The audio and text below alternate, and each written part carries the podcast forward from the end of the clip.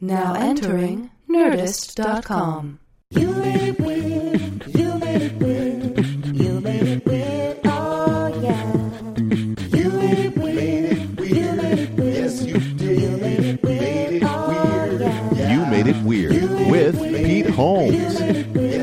What's happening, weirdos? Uh, here we are with another Ramcast. I recorded this while I was in uh, Maui for the Ram Dass uh, retreat, and David Nichtern was one of the first people I met that really blew my mind.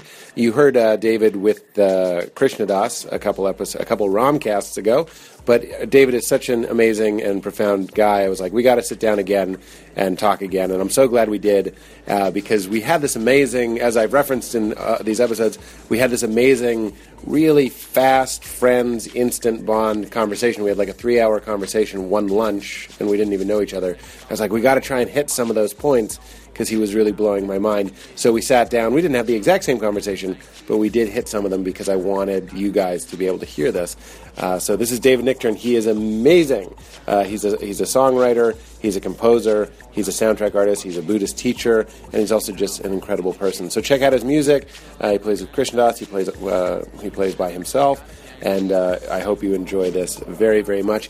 As you know, we're closing in on the 300th episode. So if you have questions for me that you would like me to answer while I'm drinking, me, uh, Brent James Sullivan, and Valerie are going to uh, get to the studio and answer your emails. The email address is youmadeitweird at gmail.com, and uh, that'll be a lot of fun. People are already sending in a ton, and we'll try and get to as many as we can because I think it's going to be really, really fun. So, uh, in the meantime, no ad here. Go to PeteHolmes.com for any uh, T-shirts you might uh, desire, etc. Uh, but nothing, nothing to plug. Just enjoy the wonderful David Nichtern. Get into it. Well, let's start. Let's start with the obvious. It was such a it was such a wonderful show last night, and we didn't really talk about you as a musician in the first in our first conversation. Mm-hmm. And there and there.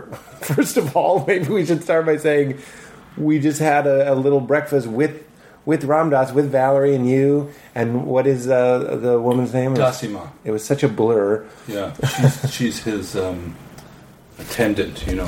Yeah. Care- caretaker. She's really put herself out there Yeah, and um, really performed a really valuable service yeah. No, I, I can see to that. everybody, you know. She takes care of some of the challenging stuff. Yeah. Well, we got to do that. I'm with you. Uh, no, no, I'm, I'm, I'm just remembering it myself. Well, how, what was it like to, to meet Ram Dass? What was it like for you? Well, I met him last night, uh, briefly. Uh, Raghu uh, introduced us, and it was amazing. It was one of those things we've been talking about this a lot, you and I, is this idea of experiences and, and sensations. Mm-hmm. So I had an experience mm. and a sensation, and the first time you and I were talking, I kept asking you something I'd like to explore here too, is and then what? we kept going like so. Yeah. But forget the and then what for now. Is I had an experience and just had another experience that didn't disappoint. But it's funny, your mm. brain is involved in that, and it's going, boy, I hope, I hope Ram Dass isn't uh, aloof or a jerk or something like that. Right. And when he's not, you'd get high. You The know. bubble pop. Yeah, you don't want the bubble to pop. Yeah. Being in, See, we Buddhists, we like to pop the bubble. is that right? Well, that's the role we play. You like popping bubbles? Yeah, we're the bubble poppers. Tell me about that. Yeah. Because I do feel like I'm living in a like my fear of going to India or meeting gurus or whatever it is, I'm worried that I think I maybe said this last time we spoke on the podcast. I'm worried about you know not meeting your heroes, about having somebody uh, having it be disappointing. I've had that in music a lot. Yeah. In my music career, I've met a lot of the people who I would have previously thought of as an idol, or and I've even worked with some of those people. Like Stevie Wonder played on a track of mine. Oh no way. Yeah. What was that like? Well, Stevie Wonder played on a track of yours? Played Get out of my hotel room. That's amazing. well, and was it not amazing? that was amazing. The fact that it wasn't amazing? No. Oh, it was. that. Well, he. I had occasion to to do a couple of different things with him, and he was somebody I viewed as a magical being. Yeah. you know, a, a really, really gifted, um, and he is a magical being. Yeah. And um, so we, I was, um, you know, I wrote that song uh, "Midnight at the Oasis" for Maria Muldaur, which is which was a very big hit at the time, in Oh, wow. about '75. And then um, we made another album, which I produced, and then we we had another song that I wrote for Maria that we thought who would play on this perfectly, and was Stevie Wonder in our minds. So, in the realm of synchronicity, I think she bumped into him on an airplane No way. and he loved uh, that that Midnight the Oasis song and the solo, guitar solo on that, which was played by Amos Garrett. And so then we sent him an invitation to play on her record, and we sent three songs, and he said, "I'll play on that one," which is my song. No so I was way. producing. uh, Stevie picked Wonder. you. No, I was already producing her record. Yeah. but I'm in the studio with one of my idols, and I'm producing him doing an overdub Yeah. and um, that was that had a lot of magic and mojo to it because my son was two years old at the time, and I have a picture of him sitting on Stevie Wonder's lap, like with his mouth open, like he's singing. Oh my gosh. My son Ethan, and then um, he gave Ethan his harmonica, and What? then he played us after the session. He played us the entire album of songs in the key of life Wow. which had, had, wasn't even released yet. so that was one of those moments. That's not a bubble popping. That's realizing a bubble is That was a plated. good bubble. You know how you chew those bubbles and it, you chew gum, and then the Yeah. bubble comes out. That was a Yeah. big bubble, and it came out, and um, and it didn't pop. It was did- it was beautiful. It didn't pop, and um, I would say then that's the best one, and then other ones. I had a band with Jerry Garcia for a while. you did? Yep, and back in um, when I was living in California, and it was called the Great American Music Band. I was playing with this guy David Grisman, who was a great mandolin player, and we had a sort of side band. We opened up a Grateful Dead concert with that band. No way. You know, hundred thousand people in the stadium, and Jerry played banjo in that band, and I played guitar, and that was just a kind of time and place kind of vibe. The Grateful Dead were a time and place that was completely uh, unreproducible. Yeah, yeah, yeah. and um, you know, I, over the years, I've met other and worked with other people who I would have considered real heroes, musical heroes, and then the other part is: are they just a musical hero, and what are they like as a human being, or kind of spiritual uh, contact? So, all kinds of variations on, on that. But I, you know, not not to force a, a spiritual thing. I'm interested in how these people will often be who we project on them to be. But unless they're You mean, you mean they they are who we project them to be, or they are not, and therefore that's the bubble popping? Well, yeah, either one will happen. Sometimes uh, it's kind of like if you're quiet, if you're silent, people might just be like, "Oh, that David guy." We were talking about your quality to disappear on well, stage, or be invisible. be invisible. Excuse Yeah, me. yeah. Very different. Well, they're related. No, they're really they're in the same family. Yeah. But if you are quiet, people can either be like, "This guy is uh, mysterious," or some, somebody else might say he's he's scary or something. Mm-hmm, Um, but then if you meet a, a big personality like one of these magical musicians, they'll probably impose to a point where you see who they really are. Well, and thi- exa- well, that's a very interesting comment because this is kind of a lifelong study. Part of it is narcissism, you know, just to really understand the roots of that, and also manifesting. You know, when somebody really manifests in their life and they, they have the glitter, they should be outshining with it. You know, uh, how much of that is artifice and how much of it is um, you could say wishful thinking or formulate, you know. So the most powerful influence in my life is not the music. It's my Dharma teacher, Trungpa Rinpoche. Well, that see, okay, that's There's a hierarchy there of experience. so Stevie Wonder and Jerry Garcia aside. Let's tell the story. Well, what was great, it was all happening at the same time. That, if you want to look at my life, this is all like some kind of festival that was, uh, uh, you know, unbelievably interwoven. the David Festival. Well, I don't call it that. I call it Dharma and music. And, you know, I teach a workshop. Sometimes I have one up online uh, on creativelive.com called Creativity, Spirituality, and Making a Buck. So I'm interested in the weaving. Well, were you following your path? Were you doing what you should have been doing, and therefore was the universe or life kind of expressing itself back to you because you were doing and you were where you were supposed to be? You were following your calling. I'm interested in that. I idea. believe I'm where I'm supposed to be right now. There you go. and so that's the that's the the law. Wherever you are is where you're supposed to be. Is that what you're saying? Well, you could say that. I mean, people have said that, but you could also kind of f- struggle with it or not.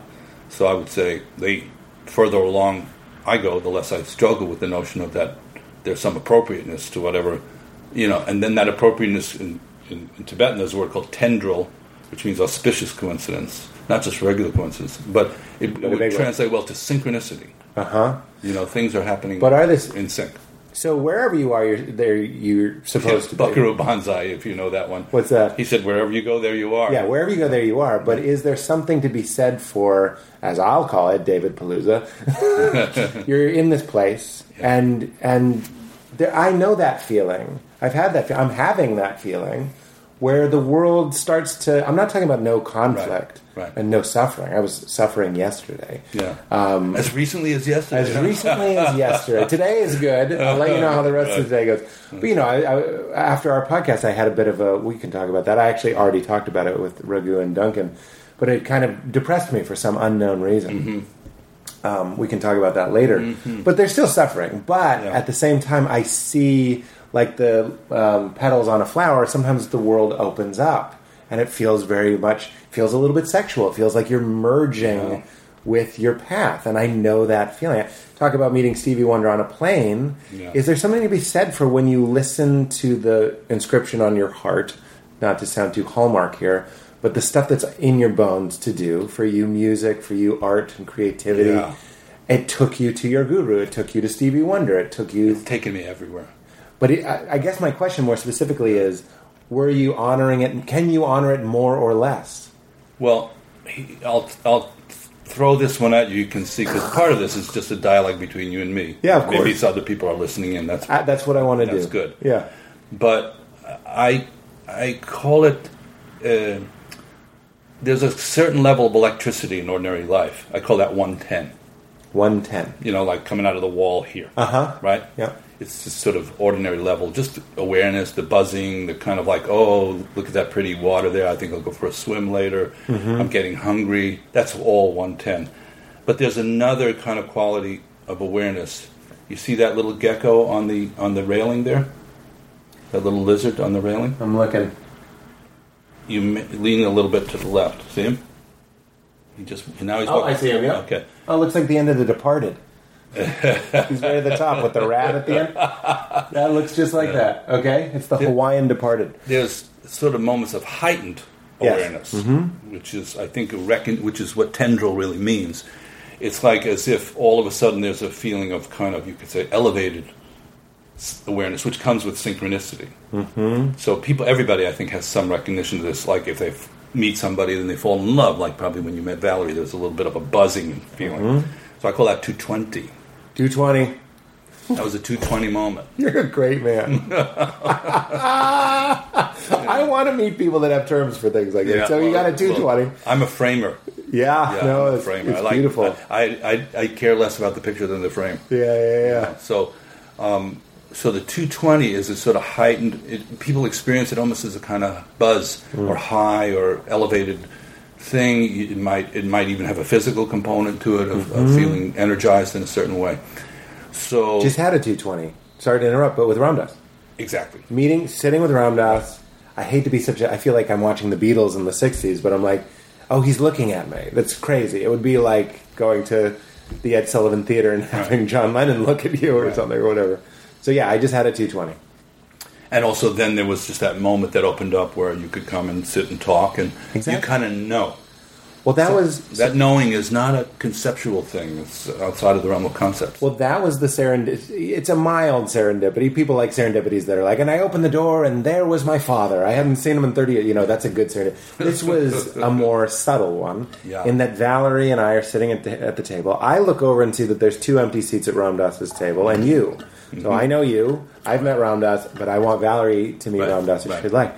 So as I'm saying, do you want to meet Ram Dass? She says, I'm so nervous. Yeah. That's when you turn around. Yeah. It, and it felt it felt like we were underwater and we pushed a, a wave. At, you know when you p- Sure. splash a wave at someone underwater, like it almost like you felt that, and you and then you turned. Yeah. I know that sounds very hippy dippy because it is. Well, from a certain point of view, 220 is more real than 110.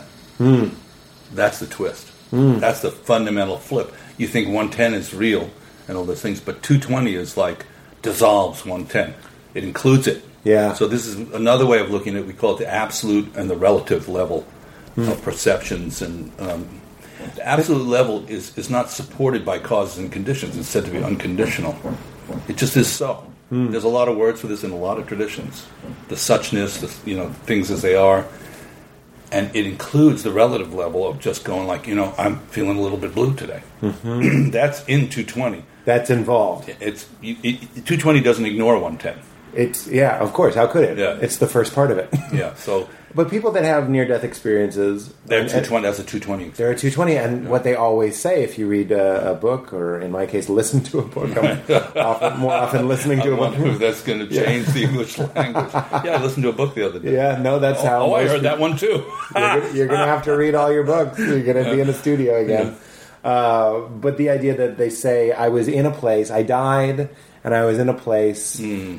that felt more real. People that Mm-hmm, take um, acid will say it felt more real Sure. than this, um, and that's very interesting. But it also includes maybe on some level I'm hungry. To me, it's always like when Jesus talks about the birds of the air. You know, he's like, "Look at the birds of the air, and they don't worry about where their next meal is." I say that to myself. Jesus said that? yeah. Gee, Willikers, man, that's heavy. Is that a good one? Well, I mean, you think of it. No, I know it's a good one, but it's Yeah. for you. Well, it's so pure. Uh, in a way, it's more yogic than a lot of what people recite. That's right. Christian thing, which is like you should do this, you shouldn't do that. Absolutely. But it has that sort of like Pure. when you're just not worried about your 110, you get into the 220. And I, I've had experience, as silly as this sounds, I've been at concerts and been like, where am I going to pee? And I'll just think to myself, birds of the air, man, just relax. Birds Yeah. of the air. Next thing I know, I'm backstage and I'm peeing in someone's green room, you know what I mean? In, Yeah. in the toilet. but you know what I'm saying? And that, that's, that, that's a good punchline to an anecdote, but really it, it's just, it could have gone the other way. I could have just. Well, it is a form of going with the flow, wouldn't you say? It absolutely was going with the. I was going with the flow, and then I got to flow, and it was wonderful. Right, right. But okay, yeah, that does sound. Uh, people throw around Zen, and I'm one of those people. But it sounds very. Well, you have to consider at least the possibility there's some actual experience behind all this uh, armada of verbiage and, and descriptive uh, and, and fascination and, and Mm. intoxication and fixation on all these things. But it is what we uh, what what we would call in the, in the Tibetan Buddhist tradition the pith, the essence, is that experience is some aspect of experience is being communicated directly from one person to another, Mm. and that's what we, remember we talked yesterday about transmission. Yeah, and and since you said that, I've heard three or four other people talking about transmission. Oh, is that right? Granted, we're at a spiritual retreat, but people keep talking The odds about are it. up on it, but still, it's not a word that um, is thrown around all that. I've only heard it in terms of cars. I'm not even trying to be, to be funny. But, but there is this thing. How and and do you mean in the Jesus story and the Buddha stories? Is, is, there's something to it. Is that what you're saying? Well, for example, Buddha, who was a great teacher, you know, if, if nothing else, you can't ignore the fact that stuff he said 2,500 years ago, people are like babbling on about it here at Yeah. this retreat. Yeah. I mean, do you think anybody's going to be repeating what we're saying 2,500 Right, years right, right. let alone who we were or where we lived or anything? yeah, yeah, yeah. So there's a certain force there, and We've lot- even seen that with Valerie, who's 26, and you mentioned we were talking about Tintin comics. Yeah. and even that. Not that these that might dis- Tintin might dissolve. That's what I'm saying. now. Like everything's kind of going. Now we're in some Buddhist territory. Yeah. The world is on fire, right? Yeah, and, and eventually people would say even the teachings of this particular Buddha 2,500 years ago, we would enter another age and it, they would not be known. Yeah. So there's even in Tibet, there's a previous Buddha that some of the Bon practitioners they relate to a different Buddha mm-hmm. from a different era. So we, we have a longer sense of time. You know, we have a mm-hmm. short sense of time here. You know, mm-hmm. when I'm going to Japan, they have Buddhists that are a thousand years old. Mm. America's not a thousand years old. Right. You They know, got new let alone any statue that we Yeah, yeah, yeah. so, um, but you know, this idea of transmission, which is what what we're talking about, there's some essential dimension of experience that's being communicated from one person to another, and it's basically not the conceptual part. As you, what did you say about knowledge and wisdom earlier? Well, I was talking. I was quoting Ram Dass to Ram Dass, very surreal. I was talking about how we're obsessed with uh, knowledge, not wisdom. Right. And we were talking, and you were graciously talking about how in comedy and in my comedy, sometimes these kind of concepts come up, Mm-hmm. and that always was after the fact. And I, I am proud of that. Mm-hmm. Uh, that those things were kind of imprinted in me somewhere. Yeah. The value of like you can know all these facts. but then you meet one person that seems wise, and you're like, oh, now we're at some, now we're 220. You know what I mean? Now we're getting somewhere. Well, comedy, which is, as, as you know, like one of my favorite. I like funny. Yeah, yeah, I yeah. like people are funny. I like to be funny. I like You're friends with Christopher Guest, life lifelong friends. Uh, we we were born two weeks apart, Oh my goodness! and our my mother introduced his parents to each other. So you know Christopher Guest's mother, Since zero. who got a spinal tap when he was delivered. Is that true? I have to assume she got an epidural. I don't think that's a spinal. Tap. It's not the same thing. No, an epidural. It goes into the spine. But, yeah, that's hilarious, though. I guess I've always thought an epidural was a type of spinal tap. I'm, Maybe it I'm is. stupid. You, you could be right. Maybe No, we should no. ask Valerie. Is that true? She's our If resident it's woman. considered a spinal tap? Yeah. Yeah, an epidural. I mean, it goes in your spine. I don't know what. I guess I don't know what a spinal tap is. I think that's what we're I all think learning. spinal tap is more painful somehow. It's just- Yeah, I know. It, it sounds bad. We should Yeah. watch This Is Spinal Tap. We should watch the actual documentary on what is spinal tap. What is a spinal The tap? prequel to this is Spinal Tap is what is the What, spinal is, what the tap? hell is a spinal tap? Yeah, so funny people, if they're not working shtick and really you can feel that edge of desperation of like, and they're telling the same joke again, mm-hmm. and, and they're, they're kind of like caught in a way in a loop. Mm-hmm. But if they're just being funny, the, mm-hmm. the people that I've hung out with, and really probably a certain amount of that is through, through my friendship and, and long term uh, relationship with Chris, because I've hung out with some of his gang over the years there's a form of spontaneity that's being exercised. Mm-hmm. Now, spontaneity is an interesting thing because you got to go to ground zero where you go, I don't know what's going to happen next here. Mm-hmm. And I would say one of the qualities of brilliant people and funny people is speed of mind. It can go from zero to like there, and it's like, how the hell did you get there so fast? Right. That I'm not trying to force this. That seems birds of the air. It seems like a going to a zero. Right. Who said if you if your power is zero, you're invincible or something? It's I think it was Gandhi. If you set yourself to zero, you're invincible. Mm. And it, and there is something. Again, I'm using the commercial Zen, Mm. but there's something um, minimalistic to say improv, Right. or what we talked about off mic. That sort of when you were hanging out with Spinal Right. Tap and you're seeing the way that they yes and each other and and we, there's a thing in improv called A to C, which Right. is you say A, Right. and you might say um, ketchup.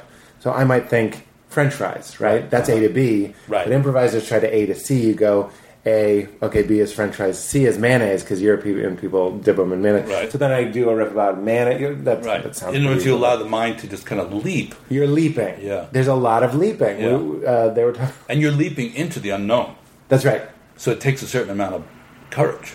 And it takes courage, and there's mystery, and that's what seems Right. birds of the air about it, where it's like, let's not worry. Right. I just did an improv set for the first in a long time in New York, and backstage, there was no, it was me and two other people, there was no like, all right, let's remember to listen, Right. let's remember to get each other's backs. We were just backstage being really, really silly Yeah. to try and go out and continue to play, and that does feel one of the kind Like of painful things for me as an audience who who loves to laugh so much yeah, is to know that this elixir exists because I've seen people do it, yeah, and it's very similar to musicians improvising. yeah. It's just like out of the blue, and it's like because you, and now we're out of the blue and we're in sync out of the blue, so we're Yeah. both surfing outside of the wake, but we're like in sync. So that's Yeah. a fabulous thing. Is to know that that exists, and then to see how little of that gets through Yeah. to an audience that would I think would love it if they could see that pure kind of jamming. Yeah, yeah, yeah. Because it always gets like, oh, we got to make it this way or that way. But occasionally, when people do do it, everybody falls in love. But this is what happened, and this is what keeps happening Yeah. again with spirituality and everything. Everything gets ruined. One of my big passions is I go. so That's bad. a good title. everything gets ruined. Well, there's a Zen title. Everything's broken. Everything's broken. Yeah. But you're talking about something very familiar. I could Mm. tell you about transcendent, wonderful. How did you know when I went out and I was going to be the dad from two scenes ago? We do this great improv, and everybody is redeemed. Mm-hmm. Right. Literally, the audience is Right. washed clean, Right. and everybody was there, Right. and everybody, no one was thinking about what they had to do after that. It was a very present thing, a beautiful thing. And then you see ninety percent of improv. I, I'm making that up. I'm, I'm not trying to Right. shit on improv, 99% of stand up is horseshit. It's so bad and everyone knows the real thing. It's Yeah. the por- it's pornography versus making love. And Mm-hmm. if you've been made love to, you don't want Mm. fake tits and a leather bodice and Mm-hmm. someone to fake it and as soon as they yell cut she stops coming. You know what I mean? That's what happens in my house. That's not supposed to happen. That's not supposed to happen. You're not doing it right. But this is what happens with your Buddha and, uh, Mm-hmm. and or I should say our Buddha and our Christ and our even our. And that's my concern with the Maharaji we keep talking about. I'm like, I don't want everything to get Well, ruined. now here's here's where we come to the bubble popping. Yeah. Because this is you got to know what train you rode in on in terms mm. of lineage, and so my we were just talking th- this morning about spiritual lineage. yeah. Well, it's an important topic. Because, I've never heard it. This Oh, is the see. second time. I see. Well, like where you're coming from and where you're kind of intended to go and what's going to speak to you. Is that what it means? I don't know about the intended to go part. I, Yeah. I, I'll, I'll pause on that for a minute. But where you come from is an important thing Hmm. on every level. Because if you're now, if you're operating in a completely free, unfettered way, maybe it's less important where you came from. Mm-hmm. But most of us have so many causes and conditions that brought us to be who we are moving forward in this world. And to understand those is to understand yourself better. Hmm. Right? So your family lineage, like you've told me a certain amount about your family, I could tell you about my mm-hmm. family. You mm-hmm. go, oh, I get this, I get it. You know, mm-hmm. you, you know more about the person. So, in terms of spiritual lineage, there's a sense of, like, for example, in Tibetan Buddhist tradition and in the Buddhist classical Buddhist tradition, it's very important. And it's not so much that you have like been verified or uh, um, you know um, confirmed in some way. It's more that there's a root to the tree that you're on. You may be a branch, but you understand the roots of it. So I can name, for example, my teacher was Trungpa Rinpoche, Chogyam Trungpa Rinpoche. He was the 11th Trungpa Tulku from Tibet.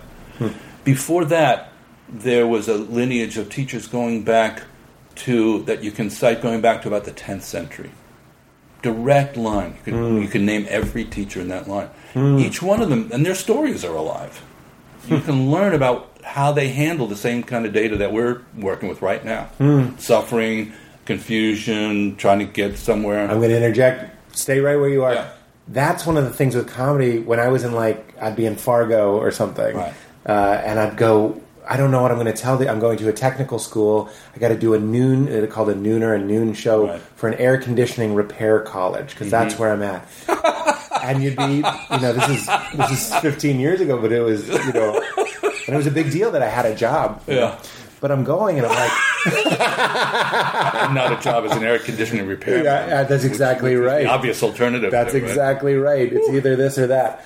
But I, I remember driving in, and the listeners have heard me say this before, probably. But I would say, I don't know what to say to them, and then I go, "Oh, what does everyone have in common?" And I would always go, uh, "Oh, everyone, everyone dies." I go, "Everyone dies." Uh, to put it in these terms, everyone, joke. everyone suffers, Yeah, but everyone dies is even even more profound in a way. right? Although the two things you just talked about, like in Buddhism, there's three marks of existence. That you know, there's a lot of codified knowledge that's called the Dharma, hmm. and it's a way of structuring information that's ori- oriented around like what the heck is really the t- going on in a sort of deeper level. Mm-hmm. So, two of them, you just said two of them. Impermanence is one. Mm-hmm. Everybody dies. Everybody dies. Everything changes. Yeah. Everything's being in, in a state of transformation and change. And the other is that because of the way that it's held together, there's suffering. That's right. This is a is an actual fact of what now. This is misunderstood about Buddhism. It's a it's a description of conditioned existence.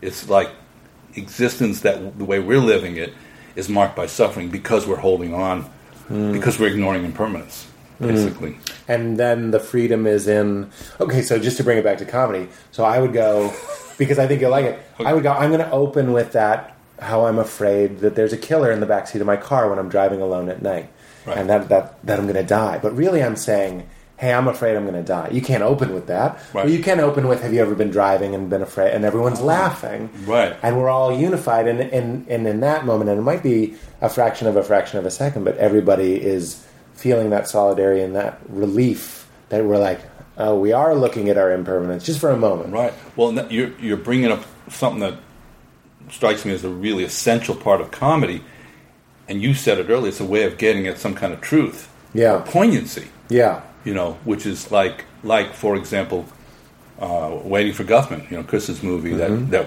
is such a beautiful little film. I think Mm-hmm. I do too. and and in that the poignancy of those people in that small town acting like they're going to get an academy award or something like Yeah, that yeah. yeah. immediately reflects on okay now take the big stars that, it's the same It's the same. it's sort of like if only if i only had this then i'd be happy Yeah, so, yeah. so that's the part of if only I only if if only we we've been ta- sorry, but we've been talking about that. I told you that Duncan and I have been joking that we want uh, Ram Dass to come up and say, "You're the only one here that gets this." You know what I mean? Like, I, I see what you're doing, and I, I even want you to do it, and I want everyone to do it. I want it to go. You're special. But that's waiting for Guffman. What a great title! I'm waiting for, For the. Gu- I'm waiting for Ram Dass. I'm waiting. I'm waiting to be reviewed. Sure. I'm waiting for someone to say what you did. You found the magic, and Right. you br- brought it to the stage, and you did it. Well, and we talked about the baby in the bathwater. I Yeah. Believe there's a baby in there. There's some kind of caring. You know, there's some kind of passion. Yeah, Uh, the bathwater is the obsession. the bathwater is the suffering of please, please, It's please. It's really obsession. yeah, That's. I mean, I. You know, the word in, in Sanskrit that they use is dukkha for suffering. It's a kind of a feeling that things are a little off, a little great Green. Day album. it's a stupid joke. I said, is it? I said great Green Day album. Dukkha? Their big album was Dookie. That's the one that. Oh, broke Dookie. That's the one that broke them. That one's for the 36 year olds listening. But I, I just, this thread of can comedy. It has a it has a split in the road, which is one is look, I just need you to laugh. I mean, it's just like I'm desperate here. That's right. And you've seen a lot. I'm sure a lot of people in your environment. They're just like um, there's a certain despair behind it that you think you know. You're saying it, man. That's what people hate, and you feel it. My ex father in law told me, You're not. Where did he get this? He wasn't a comedian, he wasn't an artist, he was a photographer, but he wasn't in public speaking. And he was like, He said to me out of the blue, He goes, When you get on stage, don't try to make them laugh, invite them to laugh at what you're laughing at. Isn't that Well, the and, juice? and what is it you're laughing at? There's some element of truth in what That's you're right. laughing at, or irony. That's right. Because of, like, for example, here's an irony, and that's why Waiting for Guffman is funny. We're just regular people. That's right. And, and we have this kind of larger bubble around us, and actually, in the absence of the bubble, you feel much better. That's So that's why I said the Buddhist approach is not creating another spiritual bubble. Hmm. It's popping whatever bubble you can find. So my concern of India is going to let me down, or one of these devotees is going to let me down, or some story is going to be proven to be false. You're just like, don't have the bubble, I'll quote Trungpa Rinpoche. please. okay? Enlightenment is ego's final disappointment. Enlightenment is ego. I'm writing it down. Enlightenment. Tell me what that means to you. What it means is what we're talking about is that any bubble uh, or conditioned or created kind of sense of well-being, you're better off without it. You're better off without it. So the Buddha takes you that far, and then says, "You go the rest of the way yourself. You can do it." It's not about now stay hitched to me, Right. In a satellite or nurturing relationship. There's maybe um, there's some nurturing because people need to be magnetized and enriched and so forth. But at the end of the day, it's more like acknowledging, like for example, in the tantric Buddhist tradition. Here's an analogy that's given: the guru, and you can put this in perspective. And what we're talking about here is another aspect of, of the thing. What, what my teacher says: the guru takes you up in a jet plane, shows you how to fly the plane. There's one parachute in the plane. He takes it, jumps out. now you're flying the jet. Yeah. It's a very different take than that somebody's going to take care of you forever, Yeah. right? That's the Buddhist inter- is the one That's a I see. Vajrayana Buddhism. Whereas these guys, what is this No, no, called? I, I'm not going to comment on anybody No. else's tradition. but the There's one another I aspect where the guru is really an aspect of your own mind, yeah uh, an inner quality to it. There's another aspect of the guru is the whole phenomenal world around you. Is, Yeah. is, is the teacher, you know. But once you are working with a specific teacher, um, it's not so much that they're going to make life easier for you. They're going to reflect back to you what you need to be dealing with and working on. That- Well, that's something we've been talking about, you and I, off mic, was the idea that you get what you needed out of the per, out of the, the same guru, two people, they might have completely different prismatic. experiences. I- prismatic is the word. yeah, prismatic. and they say the guru's mirror-like. Uh, that that uh, you know, it's reflective kind of service, and I think that was true with my, my teacher and other great Tibetan masters I've seen. It's almost like you're looking at a mirror, and in the mirror you see the beauty and you see the warts. Yeah, You see both. I gotta say, it wasn't a profound like time didn't stop or anything. But when I was talking to Ram Dass, I felt myself just now. I felt myself, and I had to rein it in. I was like, I'm doing it. I'm doing what I always do, which is I'm throwing the mud at the person so At I can at the mirror. at the mirror, so I can go. So I can make an outline of me in mud and go, there I am.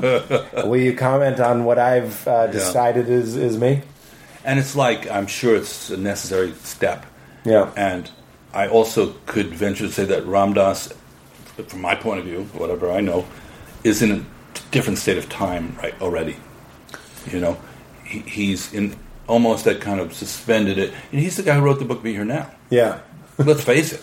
Yeah. He wrote that. Yeah, yeah, yeah. Everybody else has gone dingle, dingle, dingle along the way. Right. So, you know, it's like he who smelt it dealt it. You know what I mean? he wrote that book. So I think that's his. Um, so when you. And, and all of my teachers, you see, that's what they all have in common. They're kind of in a very strong tendrel nowness. Mm. tendrel and nowness are the same thing, basically. and I wasn't going to. I felt that I wasn't going to disrupt him. You know what I mean? It's, I- it's undisruptible. yeah. It cannot be disrupted. Is that so? Tell me about your uh, your guru, whose name I can't say. Is that the well, first it's a lesson? Tibetan name. it's Chogyam Chogyam Trungpa Trungpa, Rinpoche. Rinpoche is a title that a lot of Tibetan teachers and that's why we have him all the way back to the 10th century. Yeah, there's a whole. And the original cycle of them was that um, it was the really first and maybe last and only, I, I don't know last, but first place in which reincarnation of a kind of high teacher was acknowledged in a specific form. What does that mean? In other words, this teacher is considered to be the reincarnation of the previous one. Yeah. So the 11th Trungpa is considered to be literally the reincarnation guy. of the 10th one. It's not exactly the same guy, it's subtler than that, but Yeah. it's a continuity of, and there's different types of continuity. Sometimes it can be thought of as it's, it's really the same being.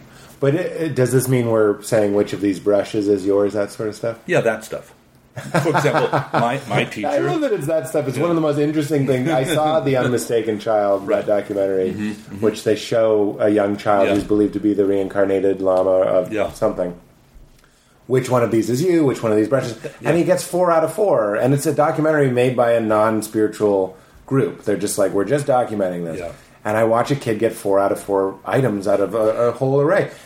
So that's how. Why aren't we all talking about this? Well, that's the whole world, I mean. Well, we are in, a, in our own way. Okay. So, uh, but Trungpa Rinpoche would have been one of those people as a young child. He was recognized to be the incarnation of the previous, the tenth Trungpa. So he was brought to the monastery. First, they tested him, and and um, just like that, they would give, they'd show a mala from the previous one, and uh, maybe some ritual ornaments and so forth. So, from however you get there, from the age of two, the die is cast. That's his gig, He's two. too. It has to have gone sideways. In maybe not your teacher, but some monastery. It has gone sideways. It has. and and I've had some guy that just sucks. There's guys that suck. There's guys that are confused by it. There's guys that work through that. yeah. It it, it became because and I was just talking to Lama Surya Das about this because we come from the same type of tradition. So it it um, it um, became a cultural norm.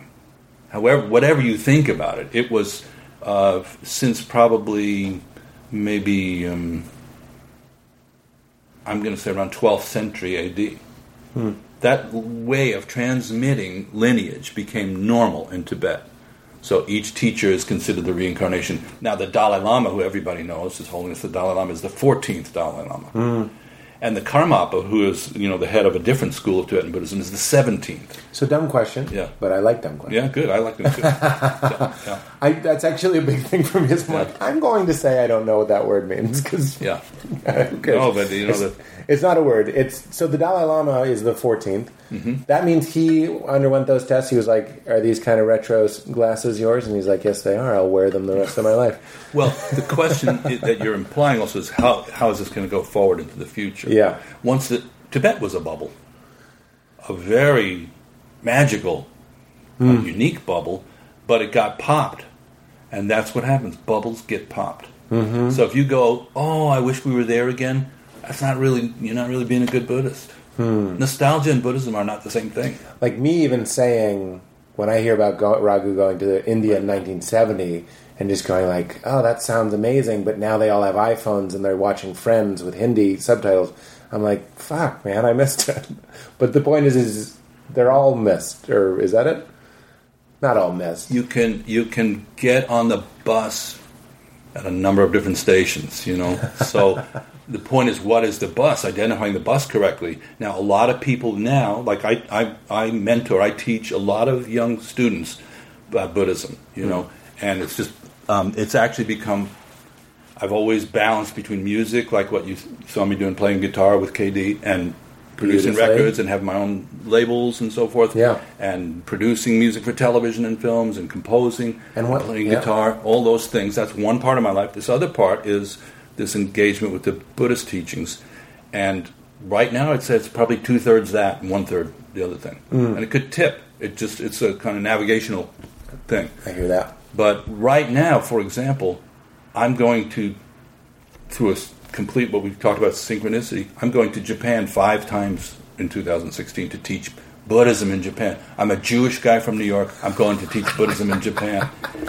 And when I get there, there's a great group of Japanese bluegrass musicians that I play in clubs with. No way. So you go figure what century this is. I'm telling you, it's the 21st century. And the 14th century is not applicable to the 21st century. Yeah. The wisdom of it is, but Yeah, not yeah. not the you know daily thing. So I think the kind of conversations we're having.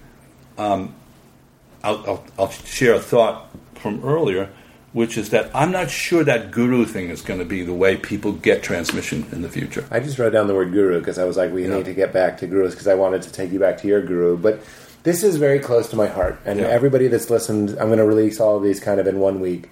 And anybody that's listening in order has already heard me yearning for my bus stop. We're all looking for our bus stop. Right. And when we hear about these magical people, uh, we're kind of like, my very basic but honest human reaction is like, great, another thing I missed out on. I told you about Sure.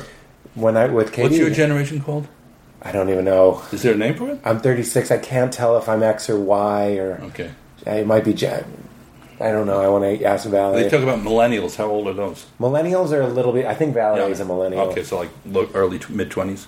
Yeah, I think so. Yeah. So your generation, I mentor a lot of people your age. My son is your age. He's 37, and he's a, like a very well-known Buddhist teacher. Ethan Nichtern. He's got three books out. He's probably a lot of people know him You him better than me. I see. Yeah, yeah, it's like, oh, you're Ethan Nichtern's dad. You know. So, but the question is what that comes from them is like, well, where's my guru? Where's my and and part of it is these uh, people, you know, in these kind of retreats are referring back a generation and talking about this magical mystery tour.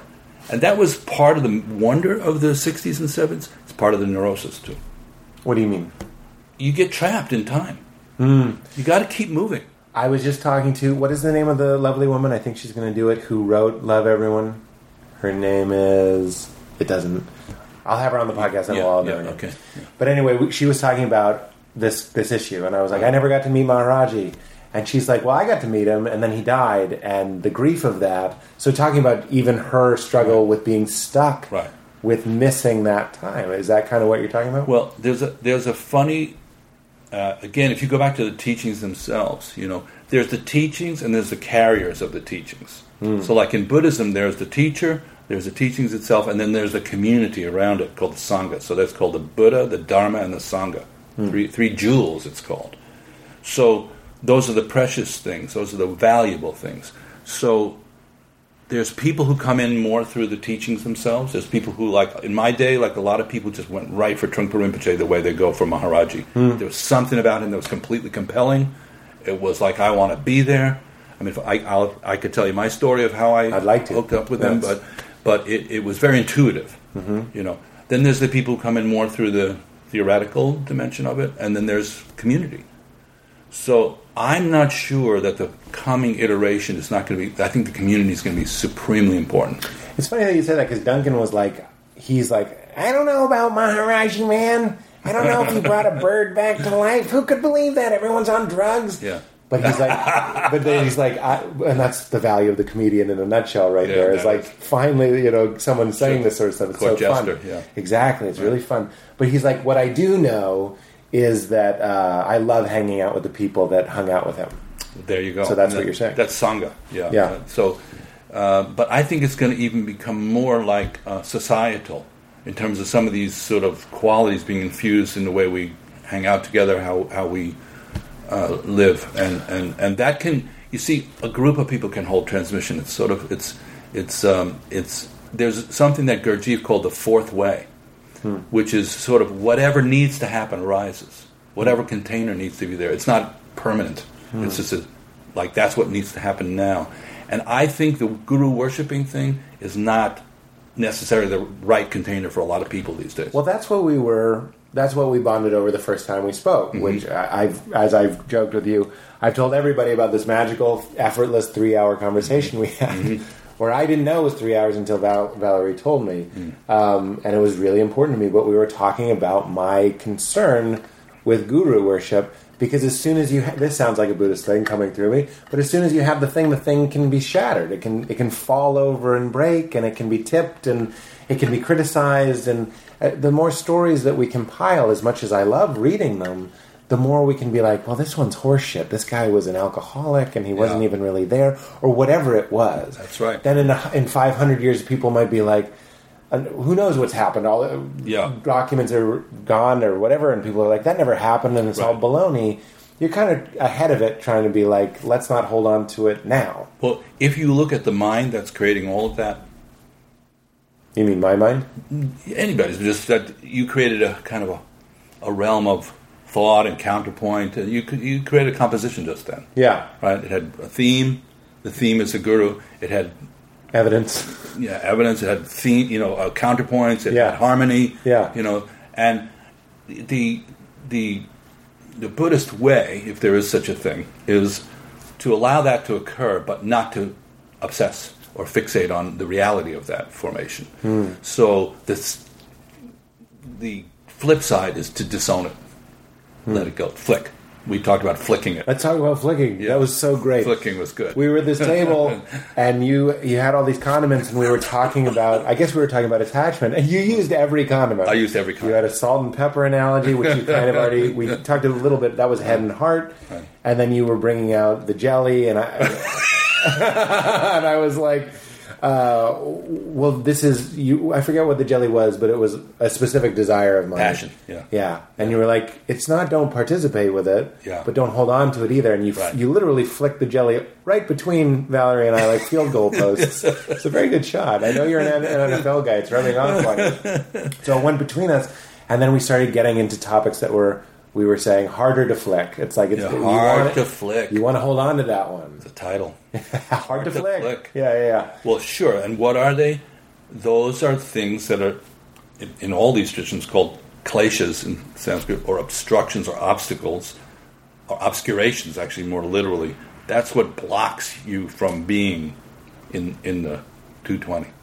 You know, This is where my own urge comes to be like, oh, we, I should just live in a cave or something. It's like if I could just get rid of everybody, everything that I And love. Let's face it, many of the great teachers have done exactly Just that. Maharaji did that.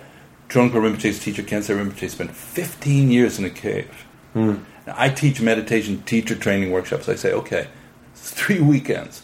What if the requirement was 15 years in a cave? Hmm. The room's empty, baby. Yeah, yeah, yeah. Everybody's gone. That's what makes it a cave. there are people in there, it's not a good cave. Uh, yeah, so the question in a cave. is, is that the answer? Is it the answer? Uh, Well, that brings me into my question. uh, But there's even a better question. What is that? Is that the answer for you? I don't think so. Okay, then you have your answers, so you can take that question, that answer, and just roll, push them out into the sea. yeah, Why obsess on something you're not even considering doing for real? it's funny. I That's think, just another way of you torturing yourself, basically. yeah, I guess so. I like I like being the connecting thing. If you have two pathways in your brain, I like being the thing that's connecting the two things. Me too. I'm an evangelical. Right. I'm the hub of the wheel, and, the, and the, the, or I'm a spoke in the wheel. You're a diplomat. Uh, yeah, I'm a diplomat. I get turned on by things, and then I go tell people about them, and they're like, "I knew about that." And I'm like, "Well, why didn't you tell me?" Most people who are diplomats, their father and their mother didn't get along. oh yeah, no, that's what that's, diplomat. That's me. Yeah, it's like, can't we just? Uh, can you? I didn't. You know, I'm Yeah. sorry. If you turn it to Jerry Lewis with your own parents, you yeah, know yeah, yeah. I mean? Well, we talked about that a little bit without being too specific for myself. With every time I would find, even Tony Robbins, you know Tony Robbins. I know who he is. I don't. yeah, know. yeah. Yeah. I just mean who he is. Mm-hmm. Um, I would get turned on by that. I was like, this guy's talking about uh, positive thinking or eating eating right or whatever it was. Right. And I would tell everybody about that.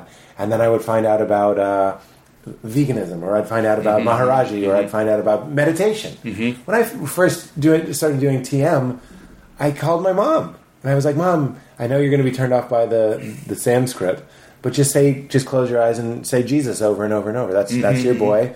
Close your eyes and say Jesus." Mm-hmm. Yeah. And she she wouldn't do it. You know, uh, I think she does it now. Mm-hmm. Because she found somebody that wasn't that didn't have any uh, gold framed uh, Right. blue gods to Right. teach it to her. Um, but I, I, but then we talked about that surrender. It's like, what do you? We talked about it quite intimately. That idea that you can't bring everybody everything. You can't bring anybody anything. Also, Right. Well, it, I think our ongoing conversation is a baby in a bathwater conversation. yeah, Take the best part of it and, maybe shed or disown the part that's just simply repetitive. And what what part is repetitive? The repetitive part is like, for example, should I be in a cave or should I be in the world? Mm-hmm. And now, you, how much how much time did you just spend obsessing on that? Go meditate for the twenty minutes that you were thinking about that. Yeah. and you're in the cave for twenty minutes. That's the best part of the cave. Is the cave is everywhere. Yeah, Cave principle, like Rinpoche used to talk about principles. Hmm. You teach from principles. So the cave principle is doing 20 minutes of meditation practice a day. Hmm. It's doing a weekend retreat. It's doing some every year, maybe a week long retreat. This is the Christian thing. When I was a kid, I was like, "You're telling me that heaven and hell are real things, that we go to one or the other." And I used to say this. I was I, I was like 12 years old, and I'd be like, "So why aren't we all pastors? If that's true, Yeah. why aren't we all?" That was the cave. Why aren't we all starting churches? Why aren't we all evangelizing? Fundamentally, uh, ultimately, rather, I came to my own conclusion that I was like, I think a lot of these people don't actually believe it. It's too it's too big of a thing to believe. Some of them do. Hmm. I would say, unfortunately. Well, and then you- you take the question. You're a big thinker, so you think in terms of larger topics. But if you personalize the question, it, cha- it morphs the question in a good way. Why don't I become? Should I? Yeah, Is that pro- is that the right answer for me? yeah, and then have a good contemplation on it. And if you come to the answer, well, you know, I'm not really that kind of person. Karmically, I'm not, dr- you know, really drawn to that. I like the world. I like worldly things. Then you can find teachings that are for people like you. So, Yeah. for example, the the lineage that spawned from Trungpa Rinpoche's work here in the West was called Shambhala and it, it takes its origin story from a kind of mythical kingdom in Asia, Central Asia. Some people say it's a real place. Some people say it exists now. Some people say it existed in the past in a particular place. Some people view it as a metaphoric kind of uh, mythological kind of. sounds familiar. But Shambhala represents kind of cultivating virtue and good qualities in a human being, and then therefore radiating them out and cultivating good qualities in society. It actually believes in, in that it's possible to have an enlightened society. Mm-hmm. So there's not as big a reason to want to retreat from that and go off into some pure. It is a pure realm in itself already. That sounds like the third jewel, the the community thing. It has a lot to do with with community. Yeah. Yeah. And so the question is, in the origin story, the Buddha traveled to Shambhala, right? And the king of Shambhala said he was like a guy like you. He said, you know, I I like this stuff, Buddha, you know, and all these things, but I'm not sure I'm a renunciate because the Buddha came with his entourage, and they were all monks and some probably some nuns too, and um, maybe not some nuns, but Yeah. let's say let's say there were nuns. Uh, and when the king asked him that question, he said, "I do have teachings for you guys, but they're not um, appropriate for my monastics." So he asked the monastics to leave. Oh my goodness. And then he gave a, what's considered a sort of very high tantric type of teaching, which is how to engage the world, be people like us, be a comedian, be a musician, Yeah. be a king, be a plumber, be a, but from a more enlightened perspective. I can't. That's an amazing story. And if you like to, that, there's a great book called Shambhala, The Sacred Path of the Warrior, which is by Chogyam Trungpa, and that that to me is He like, wrote books. Your guy wrote books. oh, God, he was What's you know called, Shambhala? Shambhala, S H A M B H A L A, mm-hmm. The Sacred Path of the Warrior. That's great. And it's by Chogyam, C H O G Y A M, Trungpa, T R U N G P A. So Trungpa Rinpoche was a very important carrier of the Tibetan Buddhist tradition to the West. He founded, we were talking about with Valerie, Naropa University in Oh, Boulder, right. Colorado. So he set, planted a lot of seeds. Pema was- Chodron, who a lot of people will know, was a student of Trungpa Rinpoche also. Okay. This is like uh, Prana uh, Yogananda. I can never say his first name. Yogananda Yeah. brought some stuff. Seminal is a good word. They, Seminal. They had some kind of fundamental um, role in transplanting something. So even though I'm with you, I, I think that one of the things we're starving for is community. Being here, having no Right. desire. Uh, I had some alcohol last night for fun. You know, Yeah. Mm-hmm. it was like let's have fun. Not I'm a guy who's like let's. I'll drink. This is not a cry for help. I'll drink because I can't get there. I can't get to the relax. I can't. I drink because I can't get there. Yeah. Uh, because I can't get to the relaxation. I like that there's a liquid you imbibe that forces you to quote unquote relax. It's not necessarily it. true I understand. relaxation, Yeah. but you your body can't fight it. Right. Uh-huh. It's an undeniable, like the non-negotiable erection. Right. You drink it like an erection. Anyway, sorry, that was stupid. Keep going. You're, you I see. You, I can still see your head at the bottom of that hole. it's starting to look like the top of your head. No, no. No, that's where I belong. I belong down there. But the uh, so uh, there's no desire for alcohol except for fun, um, or uh, even drugs other than for fun. Pornography, television, Mm-hmm. movies. All all we're doing is hanging out. Yeah. and every meal is a table for four that seven people are sitting at. Mm. And every kirtan is the music show is me sitting so close to Valerie, and I was with Zach Leary next to these two people that normally I would be like, "Would you please give me a courtesy seat between me and mm-hmm, you, mm-hmm, mm-hmm. Zach?" I wouldn't say that to Valerie, but Yeah. I didn't mind at all. In fact, Right, I enjoyed Right. hearing him Closeness, sing. yeah. I enjoyed hearing her sing. Uh, and we're all, it's like Avatar. Remember the movie Avatar? Mm-hmm. At the end, they're all holding arms. and I'm, like, yeah. I'm just like, that's what we're starving for. So I agree with you. Yeah. And it can be a container or a vehicle for very good energy. You know, It's incredible. Very, very, very much helping people clarify, relax, enjoy life more. But that's the thing where it's like, we're all, I'll speak for myself. I feel like I'm always meditating here. It always feels like a mm-hmm. good That's a good retreat. As that meditative yeah, place. there's, there's a there's a word actually that um, there was a guy Shyamdas who was part of this community who died in a motorcycle accident, and a word he used a lot is bhav, b h a v, Hmm. which is like sort of being in the flow, in the zone, and everything that happens has a sort of high degree of tendrel, like what happened with Ram Dass. Yeah, yeah, yeah. It's like things sort of move along in a very natural way. That's right. And that's called the bhav. And before he died, I said, I get I get kind of messages for people sometimes, you know. what I mean? and I said, Shyam, you should write a book about the bhav. It's like it's what connects the the, the, the hipsters and the hippies with Yeah. the, with the spiritual. Yeah. It's just being in that space. yeah. So yes, the good retreat will create a certain thing. They also say a guru has tremendous Bob. bhav and atmosphere around them. Well, that's what so a lot of things happen in the atmosphere of of a guru.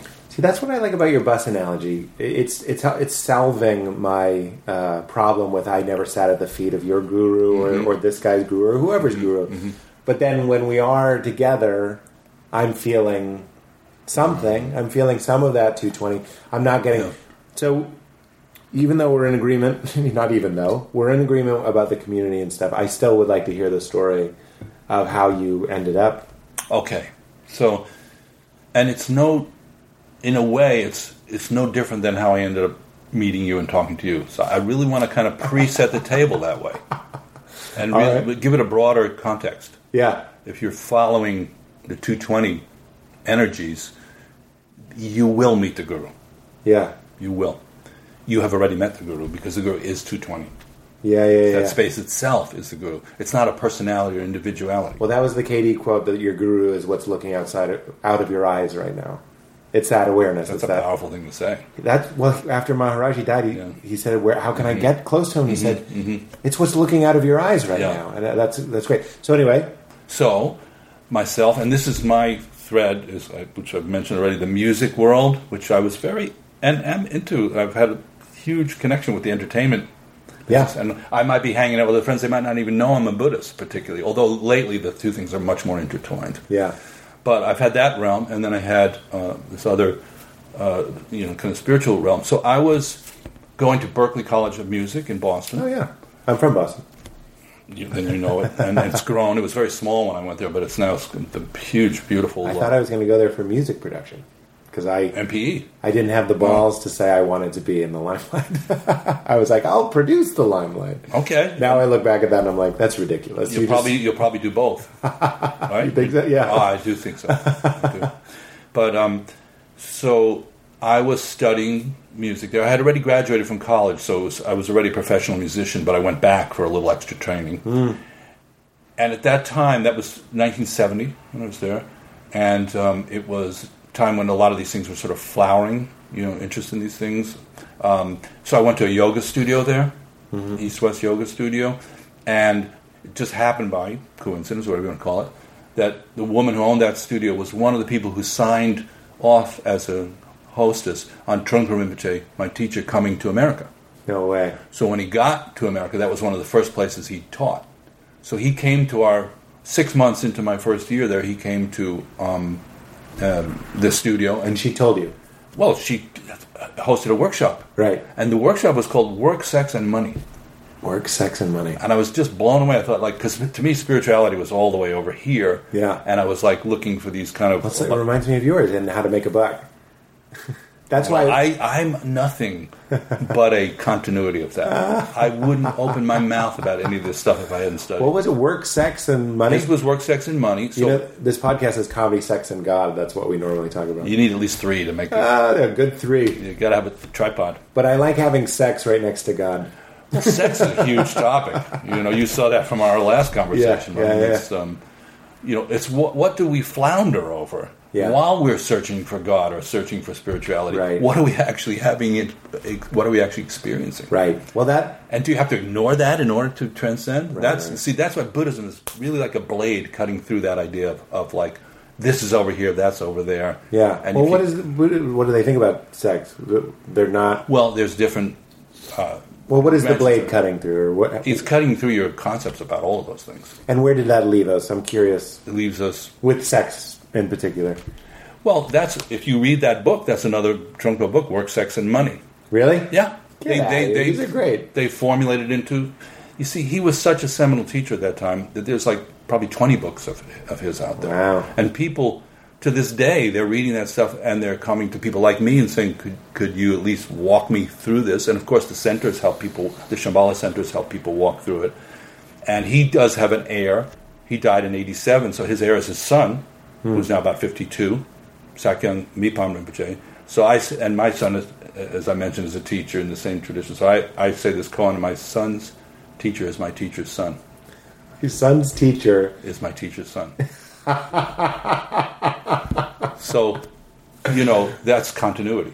But I met him, so I went to that workshop. You went? I was curious, like you. I mean, I- Yeah. I went like, what's going on? What, what, where can you go from here? But I had, I would say, a certain kind of spiritually zone that I was, you know, that I thought maybe was a little bit distinct from everyday life. Mm-hmm. And he was the mystical guy from Tibet. I thought he's going to come in robes and touch people, and they Mm-hmm. go into like bliss states and things like that. And he came in in a Western business suit. No. Western business suit.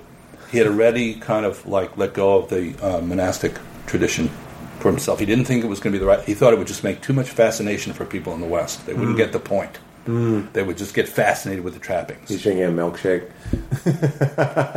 Cigarette. Another story. He did smoke. He did? Yeah, he did smoke, and he drank, Interesting. and he hung out with us. I just heard uh, the Bill Gates documentary. Uh, he talked about his, I believe it was a Tibetan uh, Tibetan teacher, and they went out and got a drink, and the, and the guy very casually goes, "I had an Irish coffee. He had a tea." And I was like, "Excuse me." like, I'm always kind of fascinated with that. Not to marshal them, but I'm interested in that. That's interesting. Uh, he basically kind of fearlessly and almost formlessly just took on whatever was around, around him so that he could communicate with people. That's interesting. You know, he, had-. I, I, he was kind of, he was transparent that way. Yeah. I thought, and and so he's in a suit. yeah, and he's talking about these things. But what's the drift of it? It's still be here now. Yeah. Work, be here now. Sex, be here now. Yeah. Money, be here now. Now, then those ripple out differently because that means there's a certain layer of discipline that you're adding into what you consider the normal activities, which can be unconscious activities. And hmm. you're saying bring consciousness into those activities. Hmm. So that's, in a nutshell, if I said what Shambhala is about, what he was about, what I'm about, is bringing awareness into everyday life Why? because it enhances it. Why? Because Why life should we want to enhance it? Well, that's a natural thing. Why does a plant grow? Yeah. So we're trying to be better growing plants. Well, we're not even trying. It's organic. But it's good to be. Uh, uh, it's good to be a good growing plant. It is good. it is good. And we talk David, about it's good to be a good growing plant. That's what I to bring to this conversation. I, I you're right. If you look at if you look at if the causes and conditions are there, like outside here, Yeah.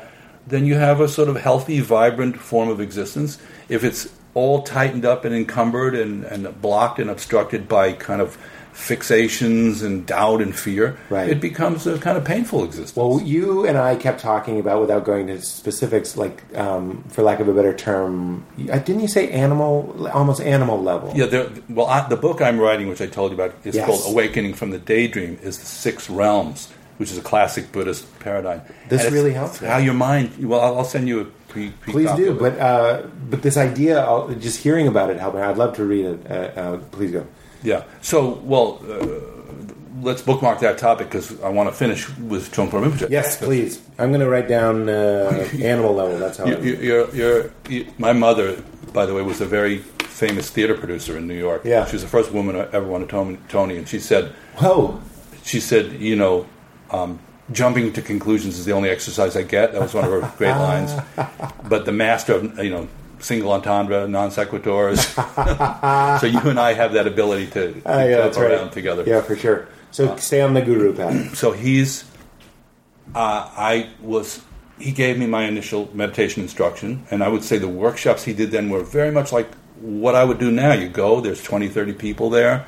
They want to learn how to meditate. You teach. You talk a little bit about the Dharma. He was completely available on that level of, as a teacher. It wasn't a guru. It was like a real teacher. Mm-hmm. You know. And he gave me my first meditation instruction, one to one, just like, you know, Wait, he taught you one on one. absolutely. Oh, wow. It was part of the weekend workshop. Wow. And that's how I do it now. Wow. Yeah, so it's it's the same. It's a it's a tradition that we pass through. and you could say, uh, you know, wow, is it hubris for for me to try to step in for him? Well, he's not here, so I'm doing it out of respect. Yeah. You know what I mean? That's and the funny. people, and I, I'm respectful of the fact that um, if somebody asks a good question, I'm not going to shield myself and Yeah. try to make myself look good or something like Yeah, that. yeah, yeah. You know, that's that's not what I'm doing that for. Right. You know. You're not trying to appear on the lip of a cave. like you just come, came out to Yeah. throw some flowers and go back. we all have to watch out for that. And Yeah. he had a great phrase for that called spiritual materialism. So hmm. he another book he wrote is called Cutting Through Spiritual Materialism. And what does that mean? Holding on to the piety as as a Holding on to anything Yeah. as any spiritual envelope as okay, now I got it. I got I got this. We talk about that on this podcast. How sometimes I enjoy spiritually bragging. I'll be like, I meditated and Yeah. everything stood still, and it's, it's it can feel fun. But uh, of course, that's it's a baby in a bathwater too, there, because there is some positive quality experience. There's nothing wrong with acknowledging that. Yeah. But building your ego up on that. That's what Right. cutting through spiritual materialism means. But that's where I got burned in, in the in the Christian churches. You start having one of my dear friends, best friends, like family to me, is, is this guy Rob Bell, and he came up in you know sort of the evangelical. He was a pastor thing, and one of the first things we bonded over was I was like, do you know how good it would feel if you know who Joel Osteen is. Uh, He's a mega pastor. Yeah, yes, You I- might turn on the TV in a I've seen- hotel on I've a seen- Sunday. yeah. You'll see this. I, I actually like Joel Osteen quite a bit. he doesn't seem like a bad guy. He, yeah, he's he's. Uh, my friend put it perfectly. He's feeding people alphabet soup. He's giving them very basic Mm-hmm. love yourself, love God stuff. It, it's cheesy for sure, and it's not exactly my favorite interpretation Mm-hmm. intellectually, but whatever. I and Rob and I joked about how good it would make me feel if after Joel he preaches to 10, 50, 100,000 people at a time, and sometimes he kills it. And I'm like, if he gets off stage and goes to himself, Yeah. that's how you do it, motherfucker. Just like just a little human moment. Yeah. Because I come from that tradition where the pastor has to be a phony baloney. Yeah. He's never horny. He doesn't jerk off. Mm. He never eats an entire pizza by himself. He never. He never hates his wife. You and I, the first time we talked, we were talking about how women smell. My girlfriend's right there, but like, I never want to be dishonest about like, Yeah. look at that beautiful woman. I'm, I'm horny for that woman, or whatever it is. Well, and that's what you have to love about KD, right? That's what I do love about Katie. That's what I love about KD. And when we were just with Ram Dass, he said uh, he told a story about Maharaji calling someone a sister fucker, and Yeah. I was like, and the translator's having trouble. yeah, exactly. And I'm like, that's of course it, the context is everything in that. It was it was a lighthearted joke. I'm not trying Yeah. to disparage him, but that's what I'm talking about. The spiritual materialism in my tradition is in the church parking lot, let, letting people cut Yeah. you off, and then secretly under your breath calling them a motherfucker. You know what I mean? I Well, like, think about I'd rather you call me a motherfucker. think about a great spiritual master coming from Tibet. Yeah. and that's the first thing he tags. He goes, "You look, it's right in the book. It's great. That's another classic." But it's saying, "I I don't question the fact that you people are aspiring and want to, you know, improve and, and increase your understanding of these things, but you should check your motivation." Yeah, And and that's all it's saying in a way. yeah. And it's I, you know, some of the message has moved on, but I keep that thread going. Yeah. Cutting through spiritual materials is an important thread for us. But uh, what that brings to mind for me, and I know I, I really am interrupting you. I hope you don't mind this tangent. I, I keep telling you, co- was a conversation. I know, but I did. The first time we talked, I kept apologizing because you made me think of these things, and I want to hear what you think of them. Jews Is- can't be interrupted, by the way. Well, one of my little mantras that you made me think of is I say, if I'm not interrupting, I'm not listening. That's right. and that's and that's truly true. I just don't want to do it to the point where it's annoying. Yeah. Uh, but check. Talk about checking your motivations. Hmm. Uh, the tradition I came up in, and I'll only speak for myself. We were following Jesus because we didn't want to die and go to hell. We didn't. We didn't want eternal torment. We wanted eternal pleasure. So it we were coming to the poker table with horseshit chips, just playing with fear Hmm. and playing, going. You told me the rules, and the rules are either burn forever or I party forever. I want to Right. party forever, Right. so I can get with this Jesus guy. He seems all right, but that is the shittiest. It's the shittiest well, motivation. in Buddhism, we call that hope and fear. yeah, You're supposed to cut both of them with one stroke. there you go. And the cutting is called the sword of prajna, or insight, or discernment. Is this the two-sided one? Yeah, I was the so hoping one. it would come up. Yeah. But let me finish. Please. Let me finish. That's a comic thing that my friends use. Let me finish. Um, you know that one, right? I don't. What is it from? Oh, I guess it's sort of a from my gang of comedian friends. I will say that we say stuff like that because Right. normally if a comedian's telling something, it's building to something, Sure. and it's like you stepped on my punchline. It's Right. something we Let say a me lot. finish. Yeah, go ahead. So after that workshop in Boston, where I met him, and I got deflated by it. I did not get inflated by it. Hmm. I was walking home the first night, and I said, "Wow, man, this guy's kind of very ordinary and very down to earth." And I had a lot of expectations, and they were just popped. So that was my first good bubble pop. Hmm. But I felt relieved. It's like, you know, uh, I won't use the analogy I'm going to use, but I felt relieved from not having to carry that around. Carry- the bubble Yeah. expectation about what a what a guru is or any of that stuff. This was the depression I was feeling the morning after our podcast. There's a bubble pop. Yeah, I had a bubble pop, and Yeah. you guys killed it. But I'm meeting Katie, and, and we're talking, and I, I didn't get high from it. You know what I mean? This is a very in our realm. This is a very important dimension of the experiences where you didn't get high. Yeah. As Ram Dass would say, and I said this to myself, my, I, I will eat it all. Hmm. We want to we want to. Yeah.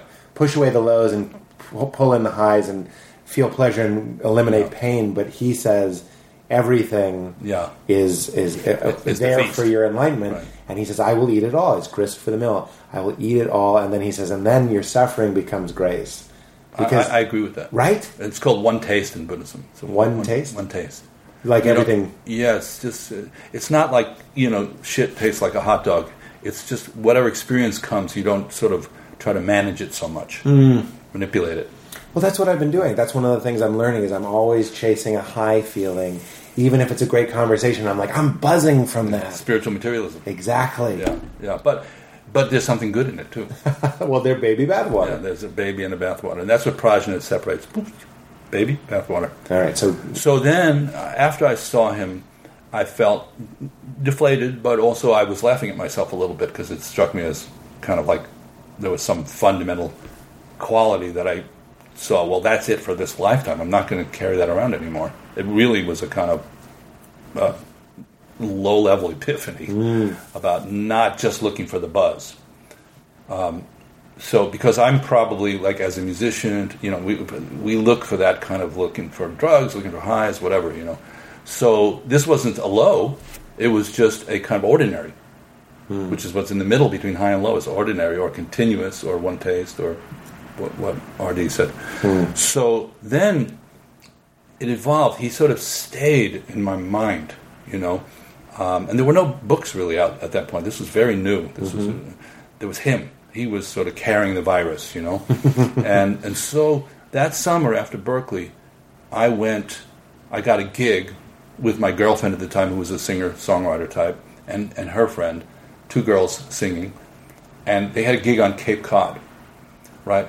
Like this, we were looking out at the ocean. We had a beautiful house. We just had to go play a couple of sets a night. We could just play, go to the beach the rest of the day, like this. And about one week in, it was the middle of summer, and one week in, I have this dream that's very vivid about Trungpa Rinpoche. He's in the dream, hmm. just like you had a dream about Ram Dass. Every, And- every night. yeah. so you, he's Since really, I've been here, yeah. But that's interesting. That I consider it significant when you dream about somebody. Yeah, yeah, yeah. It means they're sort of at a deeper level of connection. Usually, not that it couldn't just be you in disguise. And Sure. I have a, a little Sigmund Freud puppet that I take with me when I'm Yeah, teaching. yeah, I say, "This one's not Buddhism. This I'm taking Ziggy Yeah, out." that's funny. but Ziggy. but uh, I felt so compelled by the flavor or energy of the dream and my feeling about it. Was it literally him just being like, "Hey"? I don't remember what it Uh-huh. was. It's. It, I remember a lot of dreams with him in it. I remember a lot of, you know, I can flash back to a lot of experiences that we had uh, because I spent a lot of time with him, very close in. You know, it wasn't like a remote thing. So, but I just went to my girlfriend. I said, you know, I got to go. And and she, because of the times that it was, she completely got it. Hmm. I don't know how that would go over now or before that, but she went like, I understand. And I went up to this place called Tail of the Tiger in Vermont, and it was the first meditation. That's where I met Ram Dass and Surya Das uh, back in, in those days. And I went to a, a 12 day retreat. And then from then on, I really started studying with him, and I started being part of the community of people who were studying with him. And that grew. Eventually, I ended up being the director of that place. It became known as Karme Choling, was renamed. And it's now a big meditation center in Vermont. And from 78 to 80, I was director of that. So I was going back and forth. This is my main thread. Where was I when I went to Karme Choling? I was in LA, living on Mulholland Drive in a house that's probably worth $3 million now. It was, I could have bought for 90000 back then. and I, and I was um, hitting it in the music world. So I I had a big hit record. That Midnight at the Oasis record was huge, global hit. I, I had a lot of opportunities. I, I scored a feature film. You know, um, I I was just about to score another one, and then I went to a three month seminary with him. Real training, real Where was that? deep. It was in Land O'Lakes, Wisconsin that year. We would just rent out a whole facility, and there was probably 150 people. And that's how he transmitted the kind of depth teachings, three months. So I kind of had to let go, you know, of, of, of kind of like what would have been probably a very burgeoning moment in career. Who knows? That could have been the time you crapped out too. You don't know. It Afterwards, I put, I tried for. I've been putting them th- things together for 30 years. back together. Yeah. Reminds me a little bit of Krishna Das as well. You know, there's some of that, like he went and then he ended up coming Mm-hmm. Right. back in an unlikely way. Right. It also reminds me of Buddha leaving his wife and child. I think there's Mm-hmm. something interesting that all of these stories, how do people walk through our yard? you bastards. uh, but the idea that you have to leave something, presumably that you love. Although didn't Buddha Yeah. name his child ball and chain or something? Uh, well, that's another story. But, but yeah, renunciation. yeah. Renunciation is part. You know, I mean, it's interesting. You know, and this is this is something that's fun to talk to people about because there are people now, and you and I mentioned a little bit, who are spiritually inclined very strongly. It's, it's like even Steve Jobs. You know, went to he went to Zen master. Um, I, I forget which uh, teacher it was, uh, and he said, "I'm enlightened." Because This is Irish coffee guy. That's Irish coffee. Oh, is it? Yeah, Okay, same guy. I forget which. Um, it was Me- one of the Zen teachers. We both do. Yeah. So the point is, there's been this serious flirtation between people who are en- enmeshed deeply into the world and, And success. Zuckerberg just went to Maharaji's um, ashram. And then you go, well, if you had to give that up for this, for the spiritual training, would you do it? And I have to say, I did do it.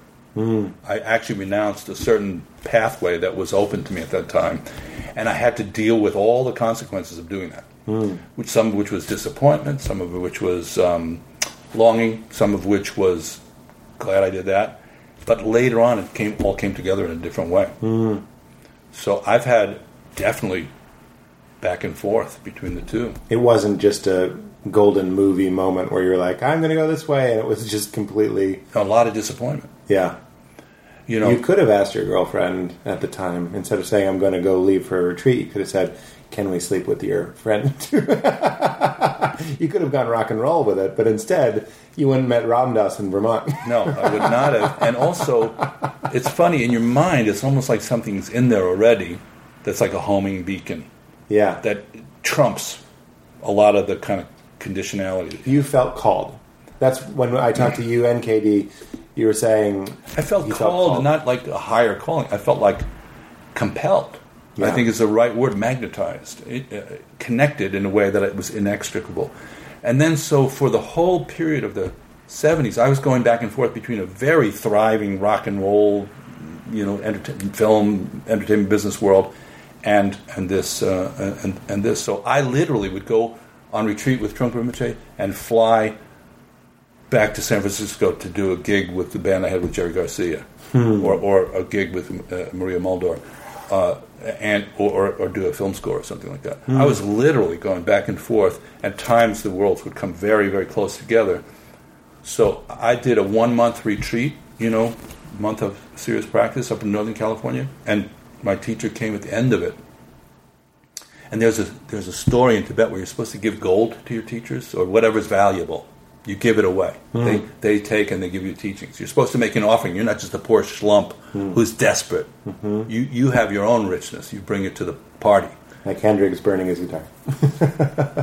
I don't know. I don't know the uh, how that metaphor works, but Sure. But I'll take your word Yeah. for it. So I gave uh, Trungpa Rinpoche at the end of that retreat my gold record for Midnight at the Oasis, Oh my gosh. and he. You took- literally gave him gold. Well, I'm I'm a kind of uh, traditionalist. Yeah, but you, you that's That was the closest I could get to. I, I felt. I saw the irony and the fun in it too. Yeah. But And that's he- the last shot of a great movie. That's a great story. And he took the thing and used it as a tray and served drinks on it for everybody. That's great. And it was Goldschlager. Yeah. That's but see, there's a lot of little moments like that, but I don't dwell on telling those stories. yeah. No, you don't. Say, I feel like I'm not pulling it out of you, but I took you there. But I could, if it was appropriate and it would help the person or kind of connect them in some way. But I feel the thread is there to make the full connection without that. So here you are walking away from a lot of, all jokes aside, a lot of parties and uh, fun and rock and roll. Well, we now there's a flip side because my sangha was a fun sangha. yeah. We we weren't a renunciate sangha. There was a lot of uh, relationship things going on. It was How did, so where was that? That was all over the. You're on all these retreats. Yeah, I mean, it wasn't like a celibate gang, or Yeah. even it wasn't even a stern gang. Right. you know, and it was also um, had a kind of tremendous kick and dynamic to it. So it wasn't, yeah. I wasn't really giving up that. Right. In a way, it was better rock and roll. The other rock and roll felt a little more uh, desperate. Rock and roll and, and even the good side of the comedy lifestyle might fringe into that beautiful community Yeah, I mean, look here, the 220. Yeah, this is better than, than that. Yeah, and and it, there's less frantic uh, desperation. There's a little more like you could play with this energy. That, that's tantra. You know, you, you're supposed to play with this energy, Yeah. but not abuse it. Flick it. Play and flick. Yeah, play, flick, yeah. Play and flick. So you never went to Tibet or anything, or did that? I, I was just saying that to Surya Das this morning. I never went anywhere. Yeah. The whole Tibetan pantheon fell on my head like it was like, uh, you know, Wizard of Oz. Hmm. It's like I'm just there and Your house landed on. you know, land the house landed on my head. And through Trungpa Rinpoche, I met all of the great Tibetan teachers Hmm. because he, our organization was pretty together then, so he hosted people coming over. A lot of the great masters, and we hosted them. So that meant me driving them around, or Hmm. you know, hanging out with them. And um, so I look at myself as a, a lucky fool, basically. Mm-hmm. You know, I wasn't a seeker in the same way that these guys were. They're going to India and getting Yeah. worms in their butt. You know, Yeah, yeah, yeah. Worms in their butt? you know what I mean. like dysentery yeah, and disease. you know, that's why I think of India. What? Yeah, for sure. Uh, when so, tell me about your teacher. Uh, when I was talking to you about, um, and then what? Yeah. I remember you said, "I feel like my teacher's saying, and then what isn't a question." Well, he yeah he had some things, teaching devices, I would say, things that were repeated. One thing he repeated often was, "Your guess is as good as mine." So that's you could say that's sophistry, but it's also just putting it back to the person who's asking the question to look a little bit deeper into. But that sounds very Buddhist. That, that's what you're saying. It's not trying to. Uh, remember in Air Force One, the movie, uh, you refuel the plane by another plane coming on top of you, and it refuels you with that little jet penis. Right. It- there- there's, they keep seeming to say you don't. They're trying to put it on you, saying you have the fuel in you already. I, I went off on Jet Penis because I'm thinking about a kung fu movie, an X-rated kung fu movie starring Jet Penis instead of Jet Li. Yeah. Um, yeah. But go ahead. I'm sorry you derailed I'm me just there. no. The difference between this and other traditions isn't so much of like I need to sequester the guru and, and smush him into me. suck the life out And of suck the life but out people do because the person's so magnetic in a way. Right. Just because their being is so radiant. But that's not your guess is as good as mine. He's saying No, he's taking that radiant, uh, he's taking that magnetizing and saying, okay, now let me put it back. right into you. Put it back into you. The potential in you to have that as well. Yeah, and if To- they're interested in anything else, it's considered corrupt. interested in anything Puffing themselves up with it, Right. that's considered corruption. interesting. But he's and a really serious danger, by the way, that's pointed to. well. All these uh, intentional communities and stuff always go sideways because the guru, the main guy, starts having sex with the underage girls, or they get guns or something. Like there's a lot of power. Is that really why they go sideways, or do they go sideways because there's deception going on? yeah, probably that first. I, I'd have to imagine. I, I mean, you know, I'm. I take those things as they are in terms of who's having sex with who, and going like I, I, I turn into Jesus Christ at that point. I say like, you know, go ahead and throw the stone if you want to. Yeah. Throw your stones if you Yeah. want to. You know? but um, but a deception is another story. Hmm. Like how much how much um, are, are people feeding somebody else's uh, self deception, or Hmm. or are you undercutting it? So I, um, you know, I have a maybe a slightly different view on on that than most people do. Now there can be a power imbalance, which is what people talk about a lot these days, right? Like the guru has some kind of power, but I'm not sure people don't give them that that power. Hmm. You you can keep your power. I'll, you know, you hmm. can keep your power. Hmm. So I, if I'm giving my power away, I, I, I view that as a certain element of personal responsibility from my side. right. You you elected the leader. Yeah, Yeah. You empowered that person to take your power away. yeah. So but but if somebody's charismatic, they do have a responsibility to Sure. to be to be ethical. Stevie Wonder had to be a cool dude when he came. He gave the harmonica. He could have, you know. Yeah, Stevie Wonder. you come back to him, did not seem. In fact, I think in the conversation we had the other day about uh, narcissism and stars, Hmm. which is, I mean, I've made a lot of my living off of stars blowing up and Yeah, me sure. recognizing that happening and contributing to it in some way, producing or writing something. So I don't disregard the phenomenon, and I respect people who are willing to be that far out there. But it is an interesting, it is an interesting phenomenon, and it could somebody manifest in the entertainment world as we have it today without being a narcissist. Is hmm. that even possible? Hmm. Or just is, is a whole system set up to sort of nurture that? My experience, it's uh, different levels. but we did say, do we know anybody? Remember, we said, do, do either of us know somebody who would say is a big star who's not a narcissist? yeah, And I said, Stevie Wonder, in my mo- money, is not a narcissist. interesting. He's just a talented motherfucker, man. and on a high beam. He's on a lot of 220 going on. Yeah, yeah, yeah, And you feel it. You know, you feel when he sings, it's, it's very inspiring. yeah, yeah, yeah. So you don't feel he's watching himself do it. Hmm. I think that's the narcissism comes from needing to watch yourself. Yeah.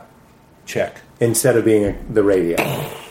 Literally the radio. That's the metaphor people use. Is you're just the radio playing the music or whatever. But he literally was playing the music. So what what were the things that really got into you that that switched you on that your that your guru said or taught you or did or not miracles, just anything that. Do you remember a moment that it clicked? There is there are a lot of chants in, in Buddhism, you know, that encapsulate lineage traditions, that encapsulate teachings, something you repeat, maybe even memorize. And there's one chant that, that we do, which is a lineage chant, and it has this notion, this is how I see Guru, and I think you can relate to this, just what just happened at breakfast today with Ram Dass, is the hidden life examples of your body, speech, and mind. In other words, ordinary contact that you have, and you see somebody do something, and you go, oh, they could have said a million brilliant things. It doesn't hit you as hard as just watching them do that one little thing. Hmm. You know, I'll give you, like Rinpoche smoked cigarettes, and other people around him smoked, and he would light your cigarette. I didn't smoke, but he would go, and it was like getting a transmission. Hmm. It was so present. Yeah. It wasn't like, oh, yeah, you know, That- taking, taking that ordinary moment Yeah, yeah, yeah. and charging it with, Well, when I first met Ram Dass, I shook his hand, and he took my hand, and he put it the back of my hand on his cheek. sweet. Like it was sweet. It was like something your mom would do, Yeah. or your, somebody who really loves you would do. He did it in this very affectionate. He did. He wasn't even looking at me, not in a way that he wasn't looking at me. Right, right. But he he kind of had his head down, and he put my hand on his cheek, and I was just like, "Oh, that was my cigarette getting lit." I don't know if you were there when he said it, but he said, I was a professor. Oh, you asked him Yeah. to listen to his old tapes. I said, "Do you listen to your old And stuff?" he, he, did, he didn't like himself as much then as I think he, Yeah, because he saw that as a kind of layer, the, the intellectual thing. yeah, You know, sometimes I see that as a kind of brilliance that people have. I, I don't have the same allergy to intellect as, as a lot of spiritual people do. Hmm. It can be a form of brilliance, hmm. really discernment and sharpness. My son, for example, Ethan, is very articulate. Hmm. Sharon's very Sharon Salzberg's very articulate. Hmm. Their intellect is honed. who was it that called it Ram Dass's mind like a diamond? It was like Maharaji was like, "This guy's got that diamond mind. I'm going to hmm. let him go and take this the next uh, the next yard." Wow. I love it. Well, let, let's talk about the animal level, in, unless there's realms? Yeah, I'd like I, I, that was very helpful to me, and it, it gets a, a little uh, dense or whatever. But the, so to preface with what made it so helpful was when you're looking at tiers of consciousness. Whenever somebody has a system for tiers of consciousness, it helps me have compassion for people. So you look at somebody in your life and you're like, "Oh, I wish they would X, Y, or Z," or Right, right, "Why right. don't they?" Like my parents. I don't mind talking shit about my parents. You go home and you're like, guys, you're you're on the same loop. Like visit, visiting you today is very similar to visiting you last year, and uh, Well, that is, you know, the, the book that I just finished that's coming out in, in September of 2016 is called Awakening from the Daydream, and it's about the Wheel of Life. A central piece in the Wheel of Life, which is this ancient Buddhist diagram, is there are six realms depicted. And what they are is the different kinds of loops. Hmm. The whole picture is called samsara, which means loop. Samsara is the original loop. It's cyclic existence. You Yeah. go around and around and around. And just when it stops spinning, it's like a dryer. You reach out from inside it, you put another quarter in the machine, it goes around again. Hmm. That's called habitual patterns, right? Mm-hmm. So, th- can you recognize that quality? Absolutely. So, attracting the same people, even and, and having the same experiences, and the, uh, the external mirrors the internal. absolutely, And those are called realms. This is very well sort of thought out thing. All I did was try to make it a little more modern. So Yeah. we, did, we did a new painting of the wheel that's got a hungry ghost. It's like Black Monday at a at a, uh, uh, Black Friday at a Yeah. sale. Everybody's climbing over each other. Hungry Ghost. The next thing will get me there. Is that the first one? Then- yeah. So the realms, very briefly. I don't know how deeply we. Maybe, I know it's maybe frustrating when you've written a book Well, for me to it's not say summarize out- your book. It's not going to be out till October to, Okay. of next year, so maybe we could talk again then. Sure. and and, Sure. and and go into more detail. But it's it's um, the six realms that are I call it Disney World for the mind. In other words, you know, you go you go to Tomorrowland, you go to Pioneerland, to, so they're like dioramas. That's the word uh, that I use. And so the first one on the top is called the God realms. Now, people in certain spiritual traditions, that's the target. They think that's enlightenment. But in Buddhism, it's not considered enlightenment. It's considered a subtler form of sand trap, hmm. where pleasure, pleasurable experience becomes something you're subtly addicted to.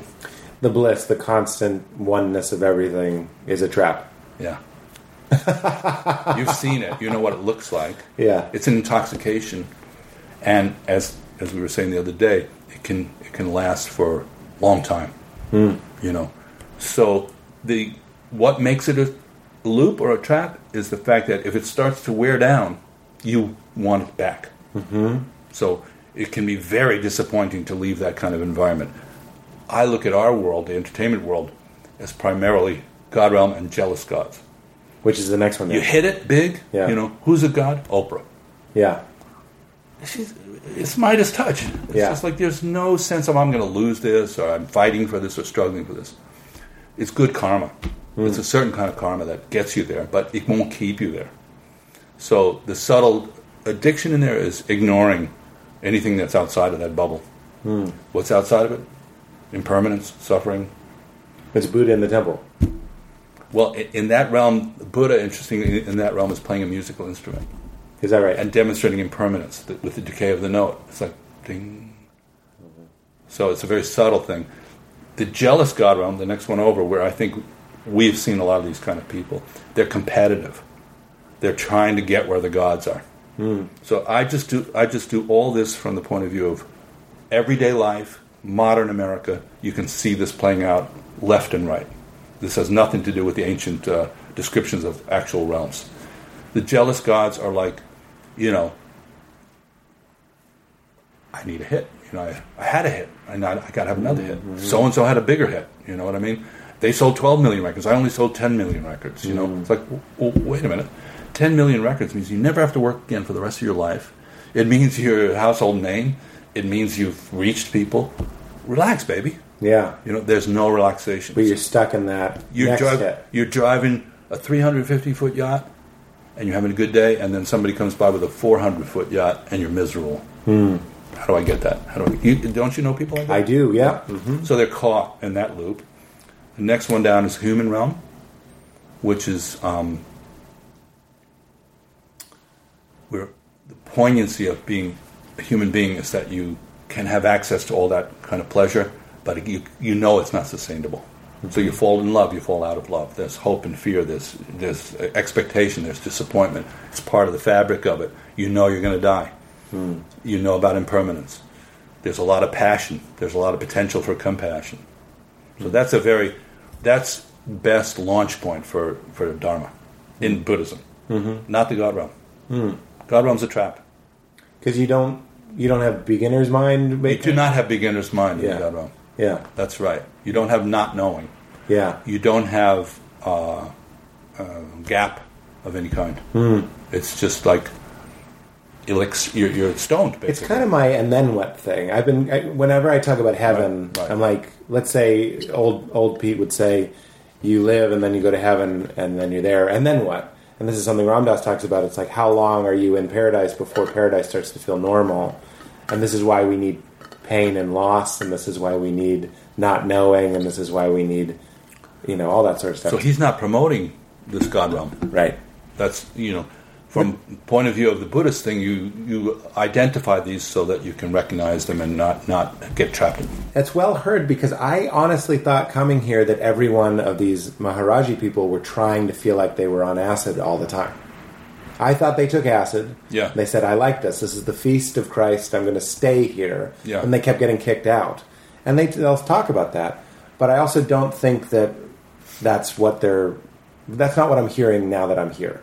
People Yeah. aren't saying, "Isn't it great that I'm tripping? I can look at that plant and So they're more human realm yeah, kind of quality to it, which is the community you talked about and the feeling of being close to other people and the most connected I felt, uh, some of the most connected I felt, not to make a hierarchy, but was after I had the morning after our discussion. For some reason, I was depressed. I felt existential, and then Duncan saved me. But if I hadn't had the pain, I wouldn't have had. Forget the rush that I got, the high that I got from Duncan, kind of throwing me a lifeline. Mm-hmm. I also had the connection with Duncan. I gave Duncan mm-hmm. that feeling of Sure. saving me. I, Sure. I, I gave him the fun of that, and the mm-hmm. people around me got to hear that because I even said I was like the best podcasts I have are when I'm in pain, or it's when I need you, just like our first conversation, I'm like this one. I need you in some way, and if I was just in the God realm, I'd be like, what a boring conversation we would have. I think many people. That's right, and and not only that, we would really not want to acknowledge any of that kind of pain because it would be completely um, destroy the whole. Bring you down. It would, it would be yeah, bring you down. It would harsh your buzz. Well, and speaking of going down, then from the human realm, you start to go into what's called the lower realms. Again, relative, because all six are considered a different kind of trap. Mm-hmm. So, high trap, low trap. And as you go down, what you were talking about before, the animal realm is um, where access to pleasure has become limited in a way. And also, there's a tremendous survival instinct that's coming about. You know, how do I k- just even stay alive? You know, and keep keep my situation intact. So it's similar to the God realm, in that ignorance is the main obstruction there. That, that's interesting, isn't it? But it's a much stupider kind of ignorance. Full circle. And it's like kind of like people who, all of us, any of us, who just go, I did it this way, it worked, I'm doing it again, let's not discuss it.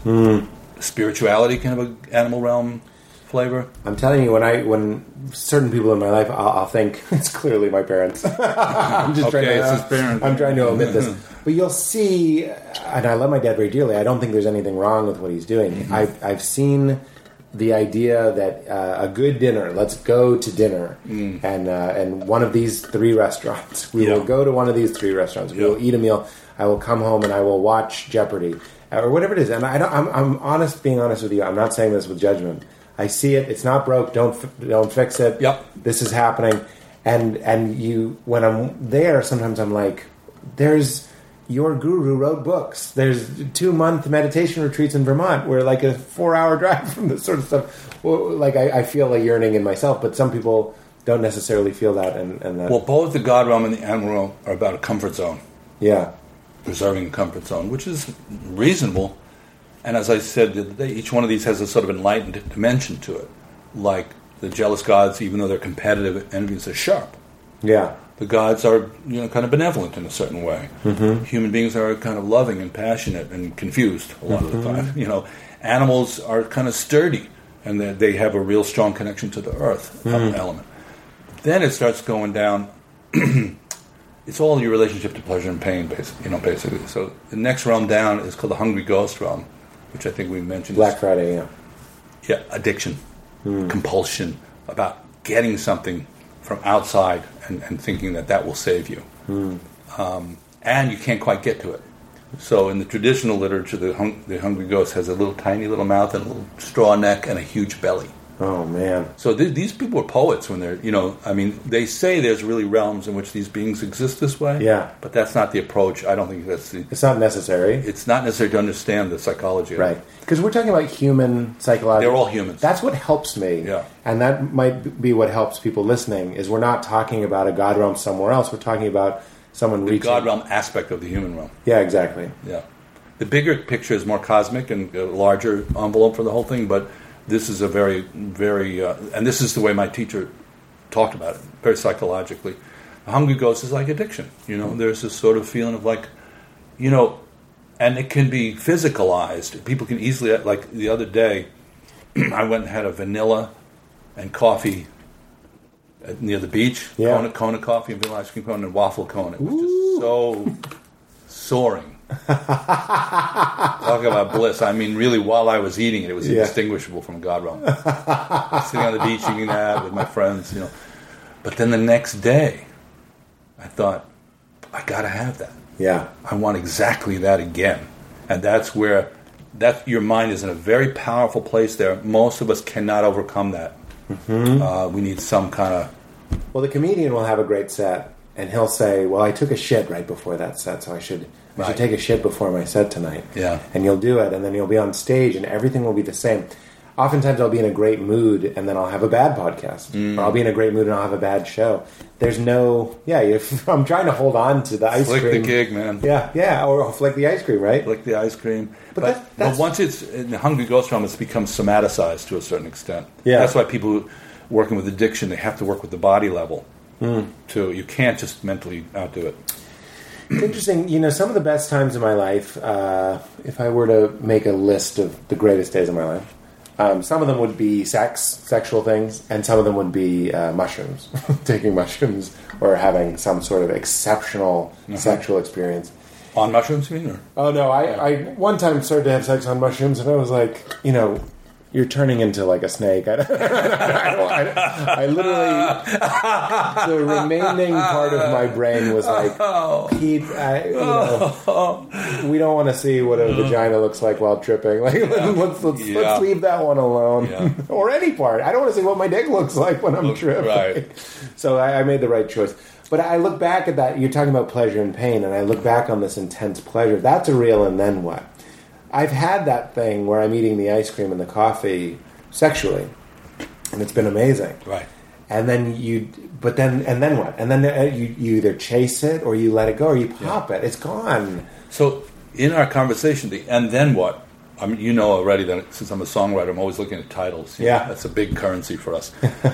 but and then what does not have a question mark after it. It has a dot dot dot. Right. There's the title of your book. And then what? And then what? Dot dot dot.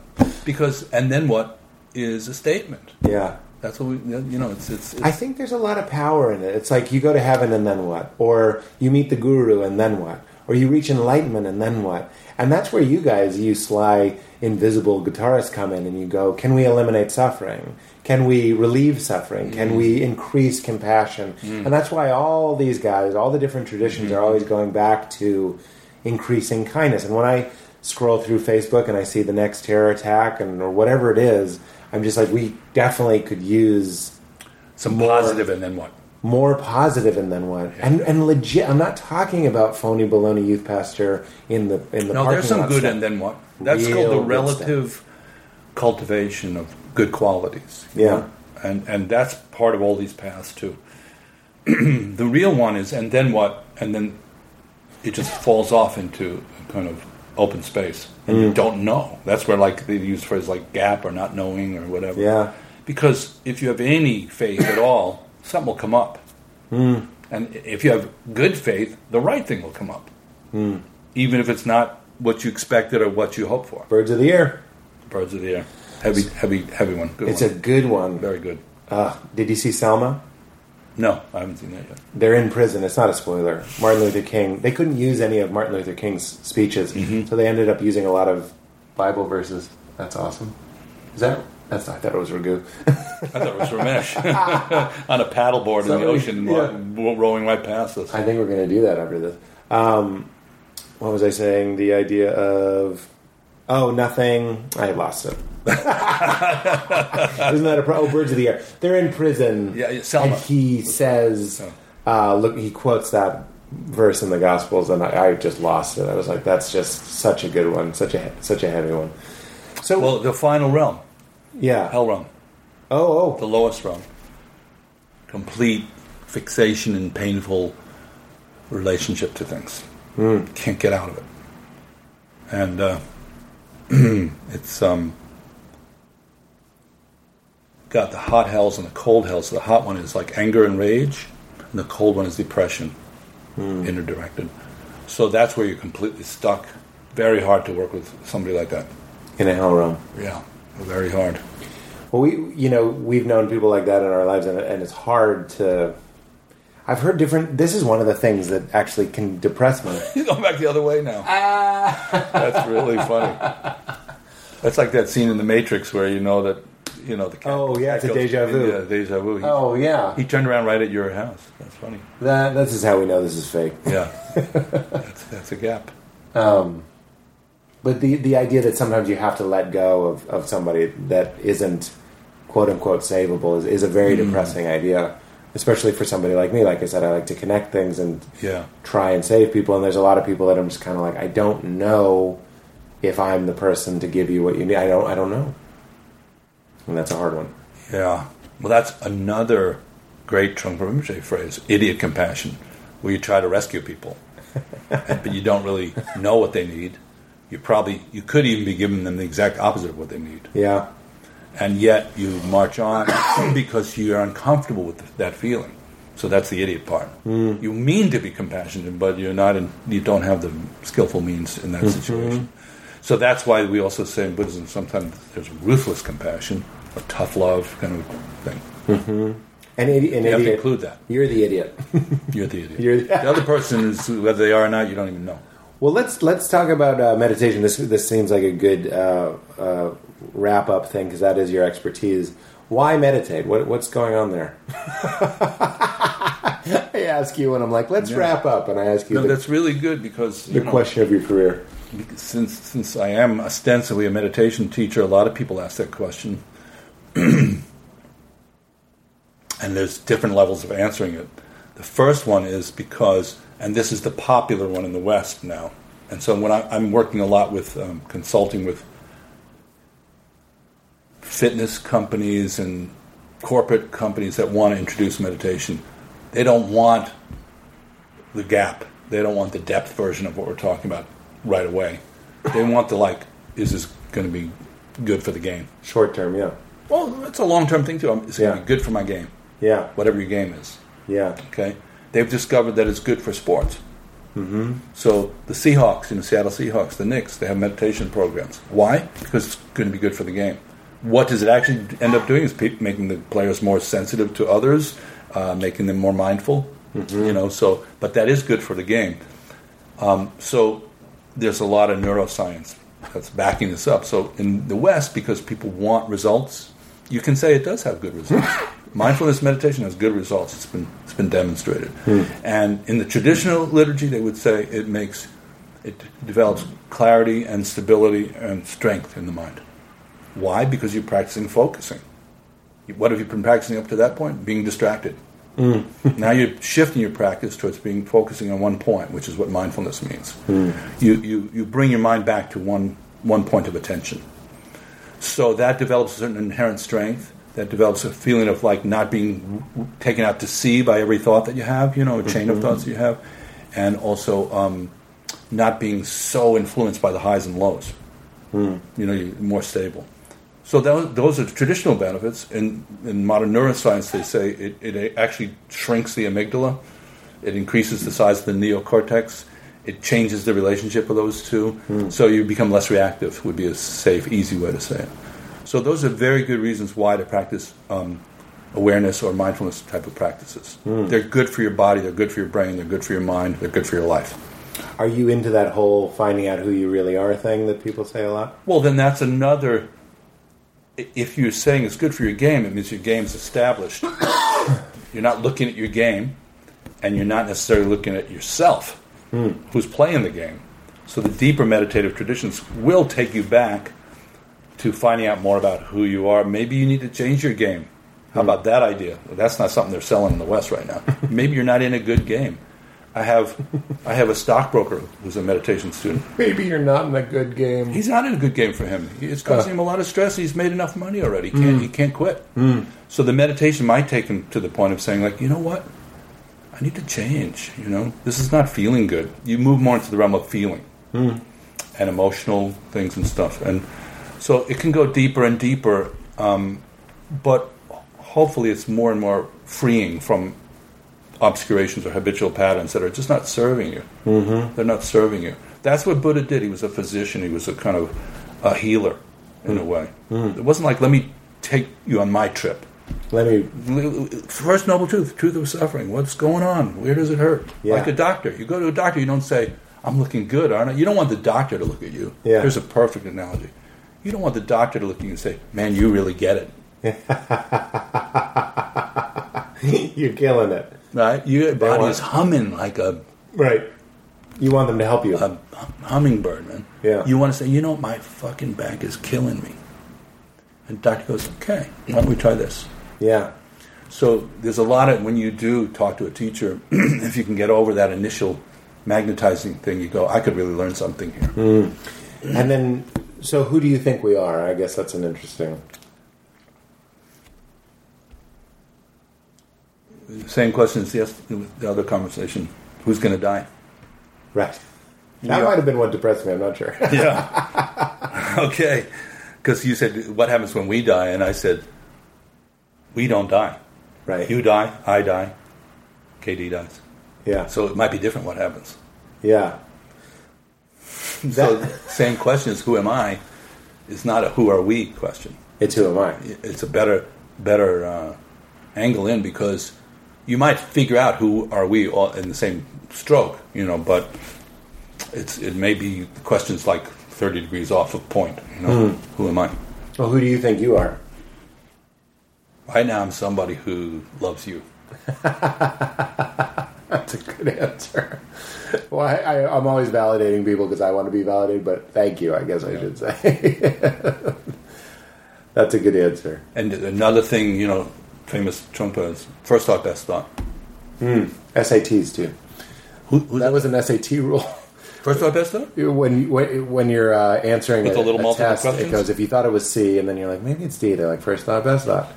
Yeah, it can be tricky if you didn't know what you're talking about in the first place. Some hippie SAT tutor probably made that Wow. popular. Yeah, I wonder if that if, if that would mean a Zen master would get 800 on his SATs even if he didn't speak the language. yeah, first off, best thought. you just look at it and go. "Hmm, He's got it. ding, ding, ding." Are you afraid of dying? Well, you know, that's a a good question, and I'm older than I used to be. And now you're older than that. Yeah. And so I think, and I have friends, a lot of friends who are my age. and I have a lot of friends who are your age, and you know, all in between. But what what I say is, at sixty, this was my experience. The warranty is up.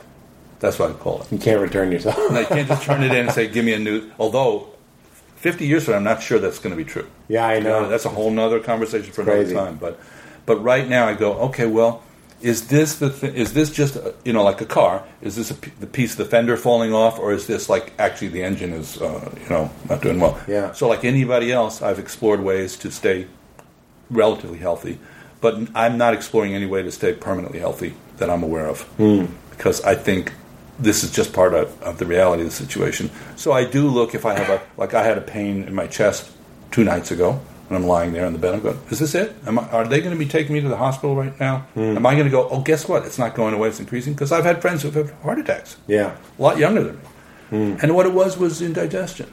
Yeah. No doubt. but you go, you think, you go down the road a little ways. And I think um, there's a weird thing I'd have to say. I don't think I'm afraid of the dyingness, but the inconvenience and the kind of decrepitation of the whole pro- like The process. well, watching RD, you know, is is just very moving for me because I don't see him as separate from me in that way. I say he's just he's mapping out the road a little further ahead for a lot of us. We'll be in a wheelchair. We'll have had a stroke. We'll, we, we'll be um, dribbling. You know, we'll we'll be um, you know trying to find the word or remember a, a thing. So I I don't feel like it's it's and then of course the death experience if you really zero in on it it's not being able to breathe. Hmm. I've seen enough people die. You, you die when you can't breathe. You hmm. drown. Hmm. That's what happens. Some something can take your body out, but the final thing is you can't get the next breath. Mm-hmm.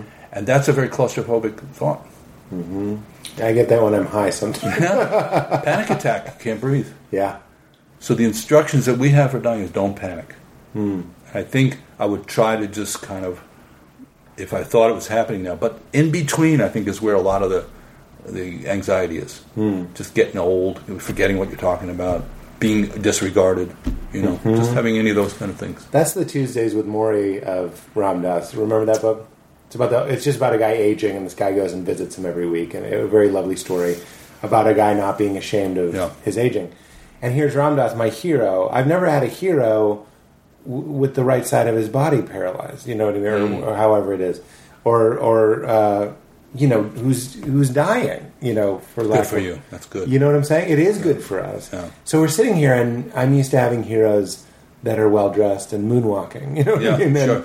and then here's a guy, and I'm like, he's being wheeled around, uh, but then he waved goodbye to me, and I and I and, and, and it's not the association with who he is. It's just that moment. I'm like, oh, what a this is awesome. It's like Mickey Mantle or something. You know what I mean? I'm like, that's good. And uh, it's it's I, here I am saying something everybody says, but it is a shame that we do disregard these. Well, well a cultural thing. We, we, we- we're not comfortable. Other cultures have been much more comfortable with this process of decay and Yeah. permanence. We, we need to be, uh, we need to have that changed. yeah, And so it's good to be around people in that. You know, it's um, it's good to see people die. So you get some. Why why have you? Yeah, that stood out. Why have you seen people die? Because friends of mine died. Yeah, My parents died. but it sounded like you were there. Have you been? I, I I have to think about that for a minute. yeah. at the exact you know i don't think i've been there at the exact moment but like shortly thereafter and all the way up to it but yeah there's that one moment where it's like and people describe it different ways you know and depending on how the person goes through that experience. Mm-hmm. So you know i think there's a wearing away in unless somebody has sudden death. Mm-hmm. There's a wearing away of their need to live or their will to live. Mm-hmm. It's a natural. It's almost like you know a spider anesthetizes you before people get they sink into it. So the flip side of that, there's two sides. Is one is how to be not resistant to that kind of disappointment, allow that to marinate with the rest of your uplifted experience. You know, and the the, the, the flip side is being looking, and this is part of my personal path, looking at health you know, I study qigong. I, I, you know, I do, I do have a sense of like, well, wait a minute, who says, like for example, I'm 67. My father died at 68, riddled um, with Parkinson's. You have to? Is that you know maybe that's your karma, maybe it's not. I don't say it's bad karma because if that happens to me, I don't want anybody saying, "Oh, you have bad karma." Yeah. Fuck you. you know I mean? but you know, learning more about the body level of uh, energetic level of our existence, and Yeah. maybe um, not buying into a whole bunch of preconceived ideas about what's possible. Well, you guys are doing great. I said this to Katie, but both of you look at 15 years younger than, than you are. I'm shocked at how uh, your age your Oh, age number. So good good on you. But I guess for you, last death question, and then and then we can uh, Die. Then we can go die. We can flick this conversation.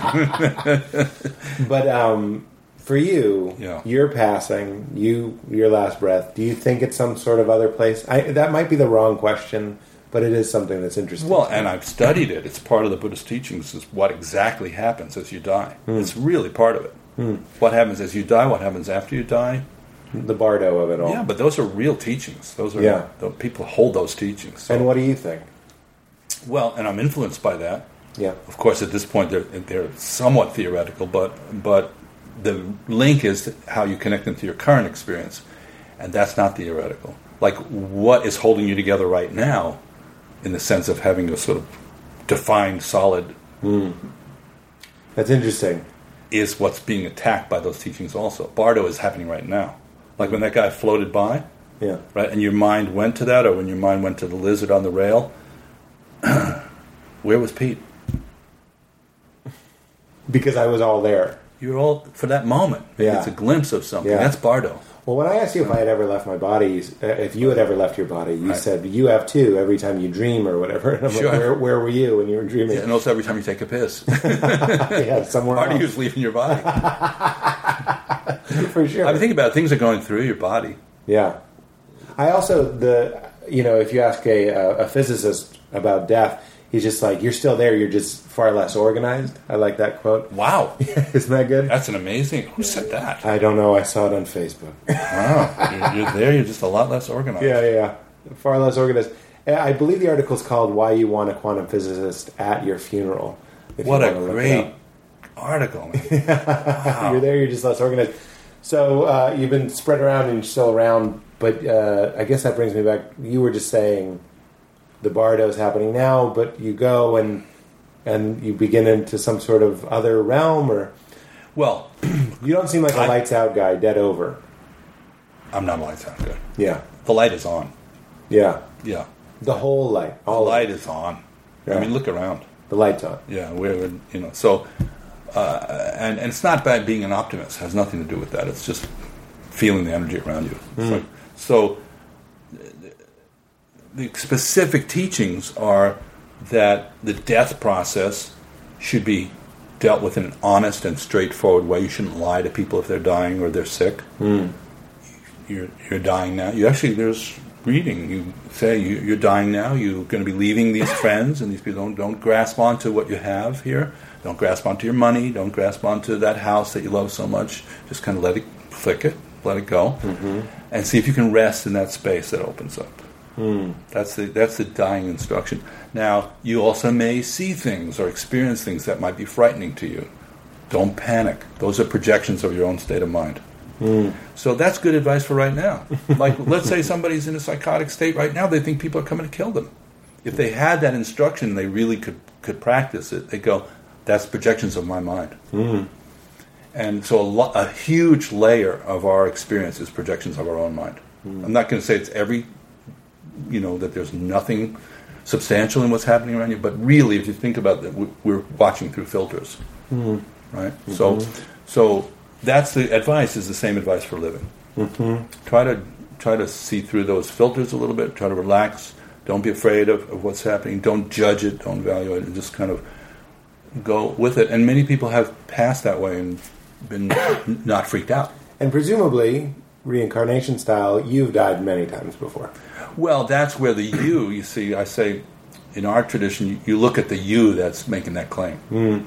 The you doesn't exist So ego death, Ego is the sense that you have a solid, continuous, permanent existence. Right. That's a good way of defining ego. It's a it's a dece- it's a delusion. right? E- from Buddhist point of view, you don't get rid of ego. It's delusional to begin with. Hmm. Like if, if if you said, "I have an imaginary friend here," right, and you're serving them coffee, and you know, we don't have to get rid of your imaginary friend. Right. We just have to get you to see that it's not really there. Right, right, right. so that sense, but your idea of who David is, and your Yeah, love Dave- of music, and Yeah, your experience yeah, with your and- guru. Yeah, I, I would.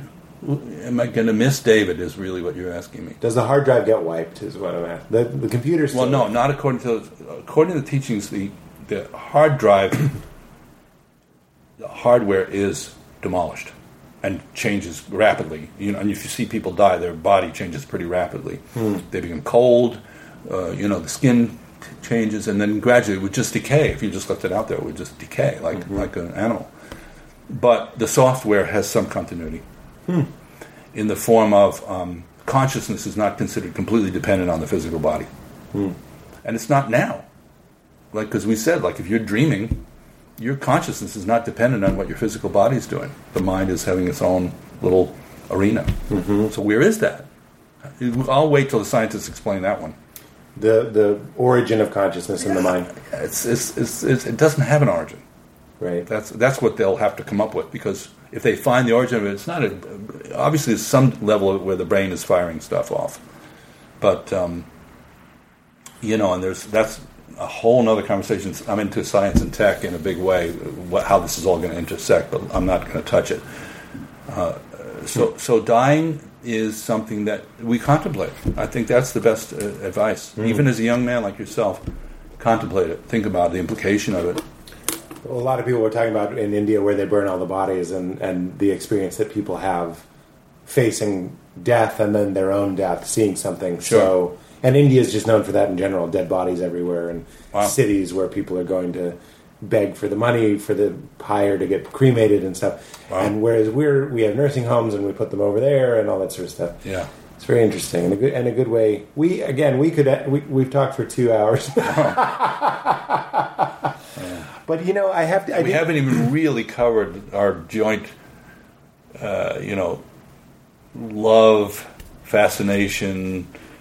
You got to be kidding me! Relationship to the entertainment industry. Yeah, I know. I know. which I love. I love that part. Yeah. it's a whole nother world.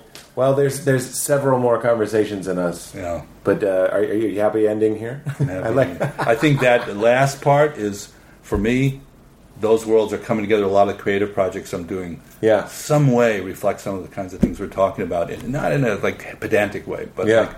You know, I'm writing a, a musical that's sort of about the life of the Buddha. That's a bluegrass musical. Oh, fun. You know, I, I like to create things that just merge without being pedantic. That's the Yeah. trick. You, pedantic sucks. That's not good. Well, you just did a podcast that's for comedy fans, so that, that's a good merge right there. I love it. It's an unlikely uh, treat. Um, and I really appreciate you, man. I love you very dearly. Thank you. And it Thank was you. great. I sat down at your table. Yeah. Everyone cleared out. Yeah. We talked for three hours, and now we've had two podcasts and a lot of fun. Yeah, and I hope I hope that can continue on. Me too. It absolutely will. All right. Uh, so, would you mind saying? I know you already did, but keep it crispy just makes it feel done. You say it. Keep it crispy just makes it feel done. You salty dog. let's give, let's give a good, get- let me give you a good clean tip. oh, sure. Keep it crispy. Very good. You've been in a recording studio. Thank you, man. I'm so crispy, I'm so crispy. My ice game make you haters wanna get me.